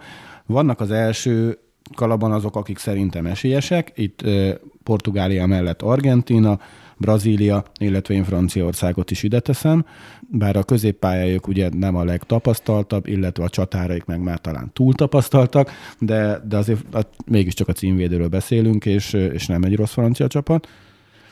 Második kalapban én azokat teszem, akik hát ilyen többre hivatott európai válogatottak, és itt, de, de szerintem nem nyerik meg. Ők Anglia, Németország, Spanyolország és Hollandia. Illetve nekem van egy ilyen meglepetés per utolsó nagy dobás kalap, amiben pedig az olyan válogatottak tartoznak, akiket akik közül egyet én a négy közé várok, és, és ráadásul olyan, olyan keretük van, hogy talán az utolsó esély, hogy, hogy valami nagyot alkossanak, ez pedig Belgium, Horvátország, Dánia és Uruguay. Hát akkor te nem hiszel abba, hogy a Európán kívüli VB-ken a dél-afrikai, illetve a dél-amerikai csapatok azok esélyesebbek, mert eddig ez hát a ez trend. egy darabig így volt, igen, de hát ez most már azért nem, nem feltétlenül van így. Hát meg ugye most megint a trópusi környezetben lesz. Dél-Amerikában Németország nyerte, tehát Na jó, az egy és kivétel. az argentinokat igen, is igen. elverve. 2010-ben mm, sem, mm, ott is európai győztes volt, na igen, Spanyolország, úgyhogy mert hol volt a 2010-es? Dél-Afrikában. Dél-Afrikában ja. volt.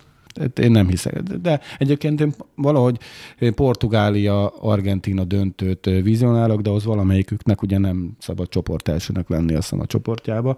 Nagyon sokan egyébként a brazilokat mondják, nem tudom, én azért őket annyira nagyon top favoritnak nem érzem. Hát nincs rossz csapatuk, hát nyilván egy brazil csapat soha nem lehet rossz, de Freddel a kezdőben azért elég nehéz elképzelni. Már láthatjuk Léberszont is, meg Dungát, tehát akik nem voltak éppen a legnagyobb labdazsonglőrök brazil világbajnokként. Én ezt most annyira nem érzem. Mi lesz a csoportmeccsek legnagyobb me- meglepetése? Tök jó, nem? Kanada. Hogy Kanada valamit csinál. Kanada rúg egy gólt? Belgium. De, nem, szerintem egyébként a legnagyobb leégés az, hát ugye Szaúd-Arábiának nem is tudom hány olyan VB-je van, hogy kijutottak, de az ég egyet a világon semmit nem csináltak, meg Marokkó. Szerintem. Én Most egyébként itt ö, kirakosgatta a, mi ez FIFA honlapra itt a, az ő csoportkörének a vanabi végeredményeit, ahol döbbenten látom, hogy Belgium mögött nála Marokkó vége. Hát nekem ez, egy, Hát szerintem- ez a fő meglepetés a csoportban. De egyébként ez nyilvánvalóan egy hasamlőtéssel. Hát szerintem az egyik. Meglepetős csapat szerintem Svájc lesz. Nálam az a harmadik kamerun Egyébként-. Egyébként végeztem áltudományos kutatást a Football Manager legújabb verziójában, lefutattam a VB-t, és Svájc-Lengyelország döntő lett, úgy, úgy, úgy döntöttem, hogy azt talán nem kell komolyan venni, de egyébként Svájc az nem rossz csapat. Most ha belegondolsz, szinte, szinte csak topligából visznek játékosokat a VB-re, én, én bennük látom egyébként a, a, a meglepetést, akár már a brazilok elleni csoportkörös meccsen is, ha már erre kérdeztél rá, hogy mi lesz a csoportkör. Legnagyobb meglepetés. Egyébként én Szerbiát itt most betettem az utolsó helyre így poénból, de hogy közben meghallgattam egy csomó podcastet, és eddig nem voltam képbe velük kapcsolatban, de így most engem meggyőztek arról a szakértők, hogy ők azért esélyesek meglepetést okozni, már csak a, a támadó szekció miatt is azért az eléggé bika. Sokkal jobb szerb válogatottak is égtek le nagyon a VB-ken, meg, meg jugoszláv válogatotta, és elég kemény csoportba kerültek szerintem. És a kedvenceid a horvátok? Hát mondtam, őt a- ö, abba a csoportba teszem, ahol az utolsó nagy dobásukat végrehajtó csapatok. Belgiummal helyezem egy szintre, ugye egy csoportban is vannak, Uruguayjal, illetve, illetve Dániával. Hát csak ugye a horvátok szinte tuti, hogy vagy a spanyolokkal, vagy a németekkel játszanak majd a 16 között. Hát és a németeket meg is, is. meg is verik 3 0 mint 98-ban, és akkor El van intézve. Ennyi. A horvátokat én szurkolok, hogy a négy közé jussanak ismét. Az egyébként kb. a max a horvátoknál, a döntő az egy plusz volt ugye négy éve. Jó, hát még az angolokról beszéltünk esetleg különben, azt hiszem ott van a legtöbb Jó, játék, ö, játékosunk, ugye? Illetve a portugáloknál is három van, de hát Ronaldo az már végül is, vagy a papíron mi Addig játékosunk. kirúgják, vagy, de ezt csak ezért tartják meg, hogy legyen Meg egy hirtelen akartam mondani, hogy megint lesz valami technikai újítás, ami a félautomata les lesz. A BL-ben ezt láttuk, de hát ez nekem nagyon fura volt, hogy a, azt hiszem a Liverpool Ajax, ugye? Volt ilyen mostanában. Igen. Azt hiszem ott volt, hogy, hogy Liverpool Nápoly, nem is tudom, valamelyik Liverpool meccsen volt, hogy ugye volt két-három perc varozás, és utána nem, nem, egy, nem egy igazi képet raktak be a meccsből, hanem egy rajzot. Ez lesz most a VB-n is, mert hát ez... Hát nem tudjuk, hogy mi azt látjuk, amit a, a VAR, vagy hát az csak egy- egy illusztráció. Igen, azt utána megmutatták, hogy azért nem lesz. És egy ilyen rajz volt, mondom. Micsoda? Tehát ez, valószínűleg a Katar meccseken máshogy fog fog- fogni az a, az a Photoshop. Egyébként, ha azt mondod, beszéljünk az angolokról, én nem vagyok benne biztos, hogy abból a csoportból kijutnak az angolok. Hát ez meglepetés lenne. Tehát ki, ki, ki jut tovább Irán és Wales. Csak ha öt, öt védőzni kezdesz Irán ellen, akkor ne csodálkozz, ha nem nyersz. Tehát Ez- Ezért nem egy Jó, erős de csoport. valószínűleg egyébként szögletekkel, meg 11-esekkel ki fognak jutni a csoportból. Hát ugye itt most mindenki arról beszél, nyilván félig meddig joggal, Dan hogy James. szar volt a felkészülés, meg hogy nem voltak túl jó formában, hát még a magyarok is elvették őket, ugye? Kicsit. Tehát az angol Ilyet, ilyet, már, egyértelműen ilyet, kimered ilyet már láttunk, hogy rossz formában ment egy csapat a, a VB-re, ugye olaszok, és mégis nyertek. Szóval ez még nem biztos, hogy azt jelzi. Nekem inkább az a kérdés, hogy mennyire tud a Southgate rugalmas lenni, mert eddig nem nagyon volt az. Most például az lenne az alap, hogy a, a, a Jude Bellingham, aki tényleg kurva jól játszik Németországban, hogy ő, ő kezdő legyen, viszont viszont ö, eddig ő az angol válogatottban nem volt az. Tehát kérdés, hogy most tud-e változtatni, vagy akar-e Hát változtatni. kezdő lesz, nem? Hát a- illene, mellett lesz illene, persze. Kétfős középpálya az úgy fog kinézni, hogy Rice Bellingham szerintem. Ugye két fő van, ott 5-2-3-at játszik az angol válogatott. És ti betennétek Rashfordot most a kezdőbe? Hát én, én, ha én angol válogatott edző lennék, akkor mindenképpen. De hát úgy, is tudjuk, hogy Sterling fog kezdeni. Hát vagy a Foden. azt a csoportot. Hát ott elég sokan bekelni fognak az angolok ellen. Hát, de Hát az Irán, angol... Irán az úgy be fogja húzni a kéziféket, mint az állat. De Irán ezt jól is csinálja egyébként. Már négy éve is jobb- jól csinálta, meg nyolc éve is. Hogy Hát igen, pont ezt akarom mondani, hogy hát Rashfordnak sok hasznát szerintem Irán ellen nem fogják venni, Wales ellen szintén. USA, nem tudom, USA majd lehet, hogy megpróbál. Ö, hanyadik meccset játsza Anglia USA egymással? Mert, hogyha az, az, mert ha az utolsót, akkor lehet, hogy annak már nem, nem lesz nem, az, tétje. az angol Velszi lesz, a, én úgy tudom, hogy az lesz az utolsó csoportmeccs. Mindegy, mert tehát hogy nem nagyon ez- fog, szerintem egyik csapat sem fog különösebben játékot Az kezdeményezni ilyen az angolok barátságos ellen. lesz az az utolsó forduló abban a csoportban. Anglia, Wales és USA, Irán. Ez ilyen tört, Irán. történelmi, történelmi jelentőségű meccsek. Az angol egyébként az lehet, hogy már egyébként nem kell győzni ott az angoloknak, de én azt nem tenném abszolút az angol győzelemre. Tehát ugye az EB-n is, a 2016-os EB-n is Wales győzött, ugye?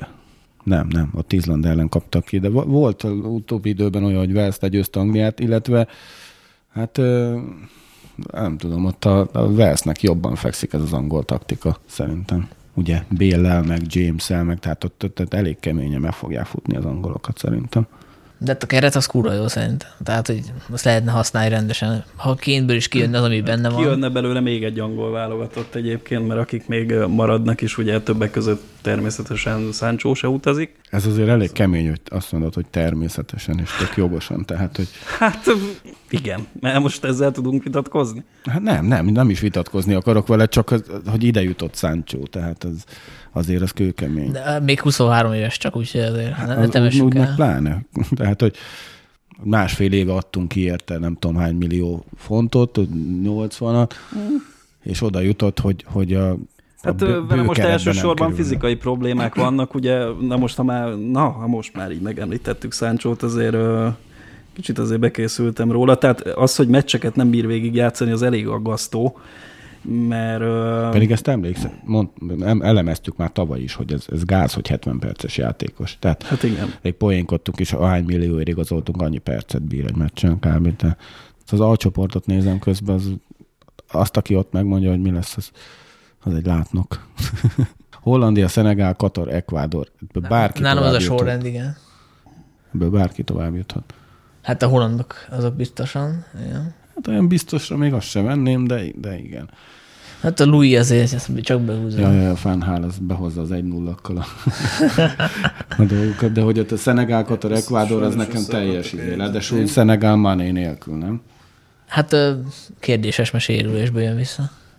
Úgyhogy az, az a csoport, az, az, az, az nekem nagyon fura. Ami még hogy nagyon érdekes, az a német, spanyol, én ott szerintem az egyikben marad a csoportban. Amelyik az egymás ellenét elbukja, az, az, az lehet, hogy ott benn marad a csoportban. Ott a Costa Rica meg Japán egyik Hát a Rica az legutóbb is tovább jutott a csoportjából. Németország meg legutóbb is kiesett mondjuk. Japán az az abszolút sötét ló nekem, mert ami, ami japán játékosokat ismertem, azok is visszavonultak. Úgyhogy nekem az abszolút, Nakamura. Abszolút kérdés. Meg a H még olyan, hogy valószínűleg Portugália, Uruguay fog tovább jutni, de ott azért elég kemény meccsek lesznek még Gánával, meg Dél-Koreával. Igen, az, igen, az jó kis csoport.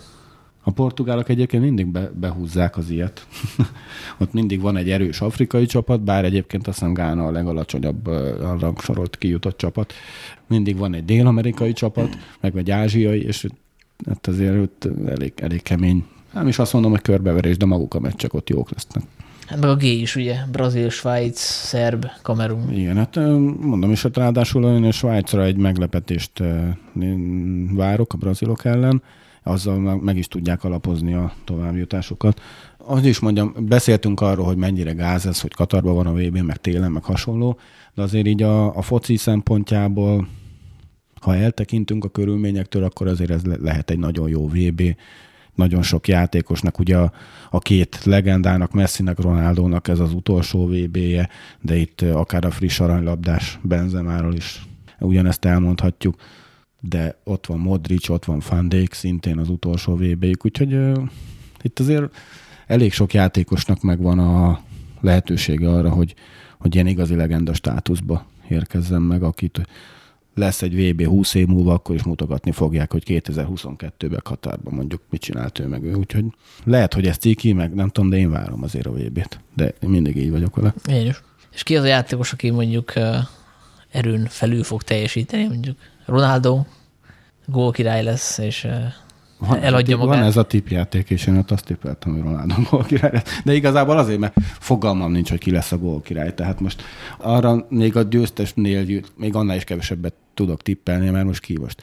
Franciáktól? Hát, ha Csehország ott lenne, akkor ú, én nagyon izé tudnék oda tippelni, de ö, Hát vagy Norvégiek. van egy olyan ö, mm, ki most a franciáktól? Jó, ott van Benzema is, meg ott van Mbappé is, de melyikük? Tehát ott valószínűleg meg fognak oszlani ezek, meg Griezmann is meg fognak oszlani a Messi. Igen, Messi, Ronaldo, ezen gondolkodtam én is, mert az olyan, az olyan hollywoodi lenne. Szerintem valamelyik középkategóriás válogatottnak valamilyen közepes szintű csatára. Uh-huh. Kalinic. Ilyen- ilyen- Ilyenekre gondolsz? Mitrovic, vagy Morata, Morata az mekkora Valami, valami lengyel vagy svájci, nem feltétlenül, nem feltétlenül Lewandowski-ra gondolok, de jó ég tudja. Embolo. Valami. Ugye, ha már Svájc. Meg hát igen, ez azt, azt nehéz eltalálni, hogy ki fog erőn telül, felül teljesíteni, vagy ki az, aki a VB felfedezetje lesz, azt meg ugye VB előtt pont azért nem tudod megmondani, mert akire gondolsz, az már valamennyire felfedezett. Tehát ja. Lehet, hogy aztán jön egy ekvádori csatár, és azt mondod, hogy hú, fú, de jó, és viszi a Real Madrid a következő évben. Hát ugye ez elő szokott fordulni. Ki is volt az a Real Madridba igazolt kolumbiai? Rodriguezre Igen, James. Igen, igen, igen. az, az is 8 éve volt, és már elfelejtettük. Tehát, hogy miközben azért nem, nem rossz játékos. És e- gyakorlatilag egy góllal megcsinálta a karrierjét. Hát azért nem. Ott Azért az szép egész, gól volt, de- Azért az egész VB-n ott nagyon egybe volt a James, és nyilván a, a habatortán az a gól volt. Ajánlok egy podcastet, mert ide vág. A Atletiken volt egy ilyen podcast, a Hogyan nyerjük meg a világbajnokságot címmel, a Michael Cox-szal beszélgettek, és az előző vb tanulságait vonták le, hogy mi kell ahhoz, hogy egy csapat a, oda, odaérjen, és milyen játékosok a legalkalmasabbak arra, hogy kitűnjenek. Tök érdekeseket mondott, azt ajánlom mindenkinek. Például azt mondta, hogy átnézte azokat, akik nyertek, és mondjuk leszámítva a 2002-es brazil csapatot, nem mindig azok, amik nyertek a csapatok, amik így papíron a legjobbak voltak. Tehát nem az kell, hogy, hogy, hogy top csapat legyen, és fantasztikus technikával, hanem ugye a stabil játékosokkal, összeszokva a stabil játékosokkal, ugye az olaszok is tudnának mesélni. Nem a portugálokat hoztak ki egyet? Úgy nem, hogy a Nem tudom, nem, nem olvastam. hogy a, hogy a brazilokat hozta példaképpen, hogy ők voltak abban az évben talán a, a vitathatatlanul legjobbak. Tehát az a lényeg, hogy most itt találgathatunk, hogy, hogy a játékosok egyéni képességét összeadjuk, és akkor ez alapján kell mondjuk nyerni a braziloknak, de valószínűleg nem ez a fő nem, nem, tényező. nem. Itt, ö, itt ugye az a legjobb csapat, ahol a játékosok képességeit összeadod, de annál a csapatod jobbat tud mutatni. Tehát, hogy a, ami, ami nem csak az, hogy a kispadról hozzáteszel, hanem ez lehet egy, egy mentális, éppen aktuális állapot, amiben bekerülnek a VB alatt a játékosok, ami csap, az biztos, hogy csapatként kell működni ahhoz, hogy hét meccsen... Keresse meg nekem valaki a legfiatalabb balhátvédet az összes VB keretbe, és ő lesz a ő lesz a torna felfedezetje kész. Nem tudom ki az, nem tudom milyen nemzetiségű. Nem, Davis azért már 21, nem? A, a, a Fonzo Davisre Bayernes, gond. igen. Aha. Hát Kanada addig nem fog elmenni. Na, hogy- akkor ő lesz kész. Hát, hogyha ő a legfiatalabb, akkor meg vagyunk. Meg ő szerintem Kanadában nem biztos, hogy bal hátvédet fog játszani. Ő lesz az irányító. Épp kézláb játékos, őt beteszik középre. Hát látunk már ilyet azért egy párszor. Na tehát- igen. Hát a, ezért a alaba is játszott meg középen, nem? Még egy időben. Hát, ha nem Rágnyik lenne és kijutnak a VB-re. De jó, nem, nem vele maradtak le a VB-ről. Na jó, hát ö, én azt mondom, hogy esetleg még visszatérhetünk a VB-re a csoportmeccsek után, ha azt gondoljuk, hogy érdemes. Hát annyit érdekes. még talán, hogy United játékosoktól vártok valakitől. Jó, Hát a show most jó formában, az én gondolom mondtam, folytatja. mondtam Ronaldo, de egyébként én Brugnótól is várom azt, hogy most talán a válogatottban is ö, képes ezt a vezérbika szerepet fölvenni. Hát, hogyha nem terheli meg őket a a Ronaldo jelenléte, ugye, hogy a Hát ott nem is, nem is csak a Ronaldo jelenléte van, ott ugye ott van még Bernardo Silva, aki szintén nagyon hasonló felfogású, meg pozíciójú játékos. Hát iszonyú sok jó középpályásuk van a Portugál. Erős a portugál keret nagyon. Hát Igen. ez, ez, igazából kapustól, kapustól támadókig folyamatosan. Hát a, ha, Felfedezettet kérdeztél, Én... akkor eszembe jutott egy, mert Portugália, Rafael Leao. Nem tudom, hogy ő mennyire számít most új felfedezetnek, mert ugye azért a Milánnal csak bajnoki címet nyert, de, de szerintem ő most be fog mutatkozni a világnak, és, és ilyen top 10 játékossá fog felértékelődni. hát ugye a igazán nagy vad tipp az lenne, ha azt mondanánk a, a Hannibal felfedezett, mert ő is kijutott Ők mi, milyen csoportban vannak? Várjál, ők a dánokkal, ugye? Ja. Jó, hát Hannibalnak is sok sikert, ezért kérdeztem, hogy United játékosoktól mit vártak. Hát, hogyha én azt tippeltem, hogy Argentina játsza a VB döntőt, tehát ők akkor fognak VB döntőt játszani, hogyha mondjuk jó muzsikál a Martinez is, ugye? Mert azért elég fontos, hogy a... Ott kezdő? Én azt hiszem, hogy az szokott lenni, nem? Nem a, nem a spurs Romero ott a, az egyik kezdő, nem tudom, nem tudom. Argent, az, a, az a helyzet, hogy így nagyon rég láttam nem európai válogatott focit, úgyhogy ezért kicsit homály nekem az argentin és a brazil válogatott. Az argentinok most nem kaptak ki valami 30 akárhány meccse. Na, tessék, VB felfedezetje, Gavi, Spanyolország, ennyit tudok mondani. Nem bal hátvéd, de... Jó, oké, okay. akkor majd visszatérünk. ja. No, szerintem zárjuk le, mert tényleg hosszú lett ahhoz képest, hogy rövidet akartunk. Úgyhogy hát akkor vagy visszatérünk, vagy nem. Még idén lehet, lehet, hogy visszatérünk. Hát úgy értem, hogy a VB közben. Nem. Nekem lenne hozzá kedvem, pláne, ha mondjuk az angolok jó formában vannak, akkor a Strigót lecseréljük Stanleyre, és akkor így sokkal pozitívabb hangulatú podcast lesz. Ha meg a horvátok bejutnak, a, a, a Krisztony mondta, hogy 16 között kiesnek, szerintem nem, akkor meg, akkor meg én fogok örömködni.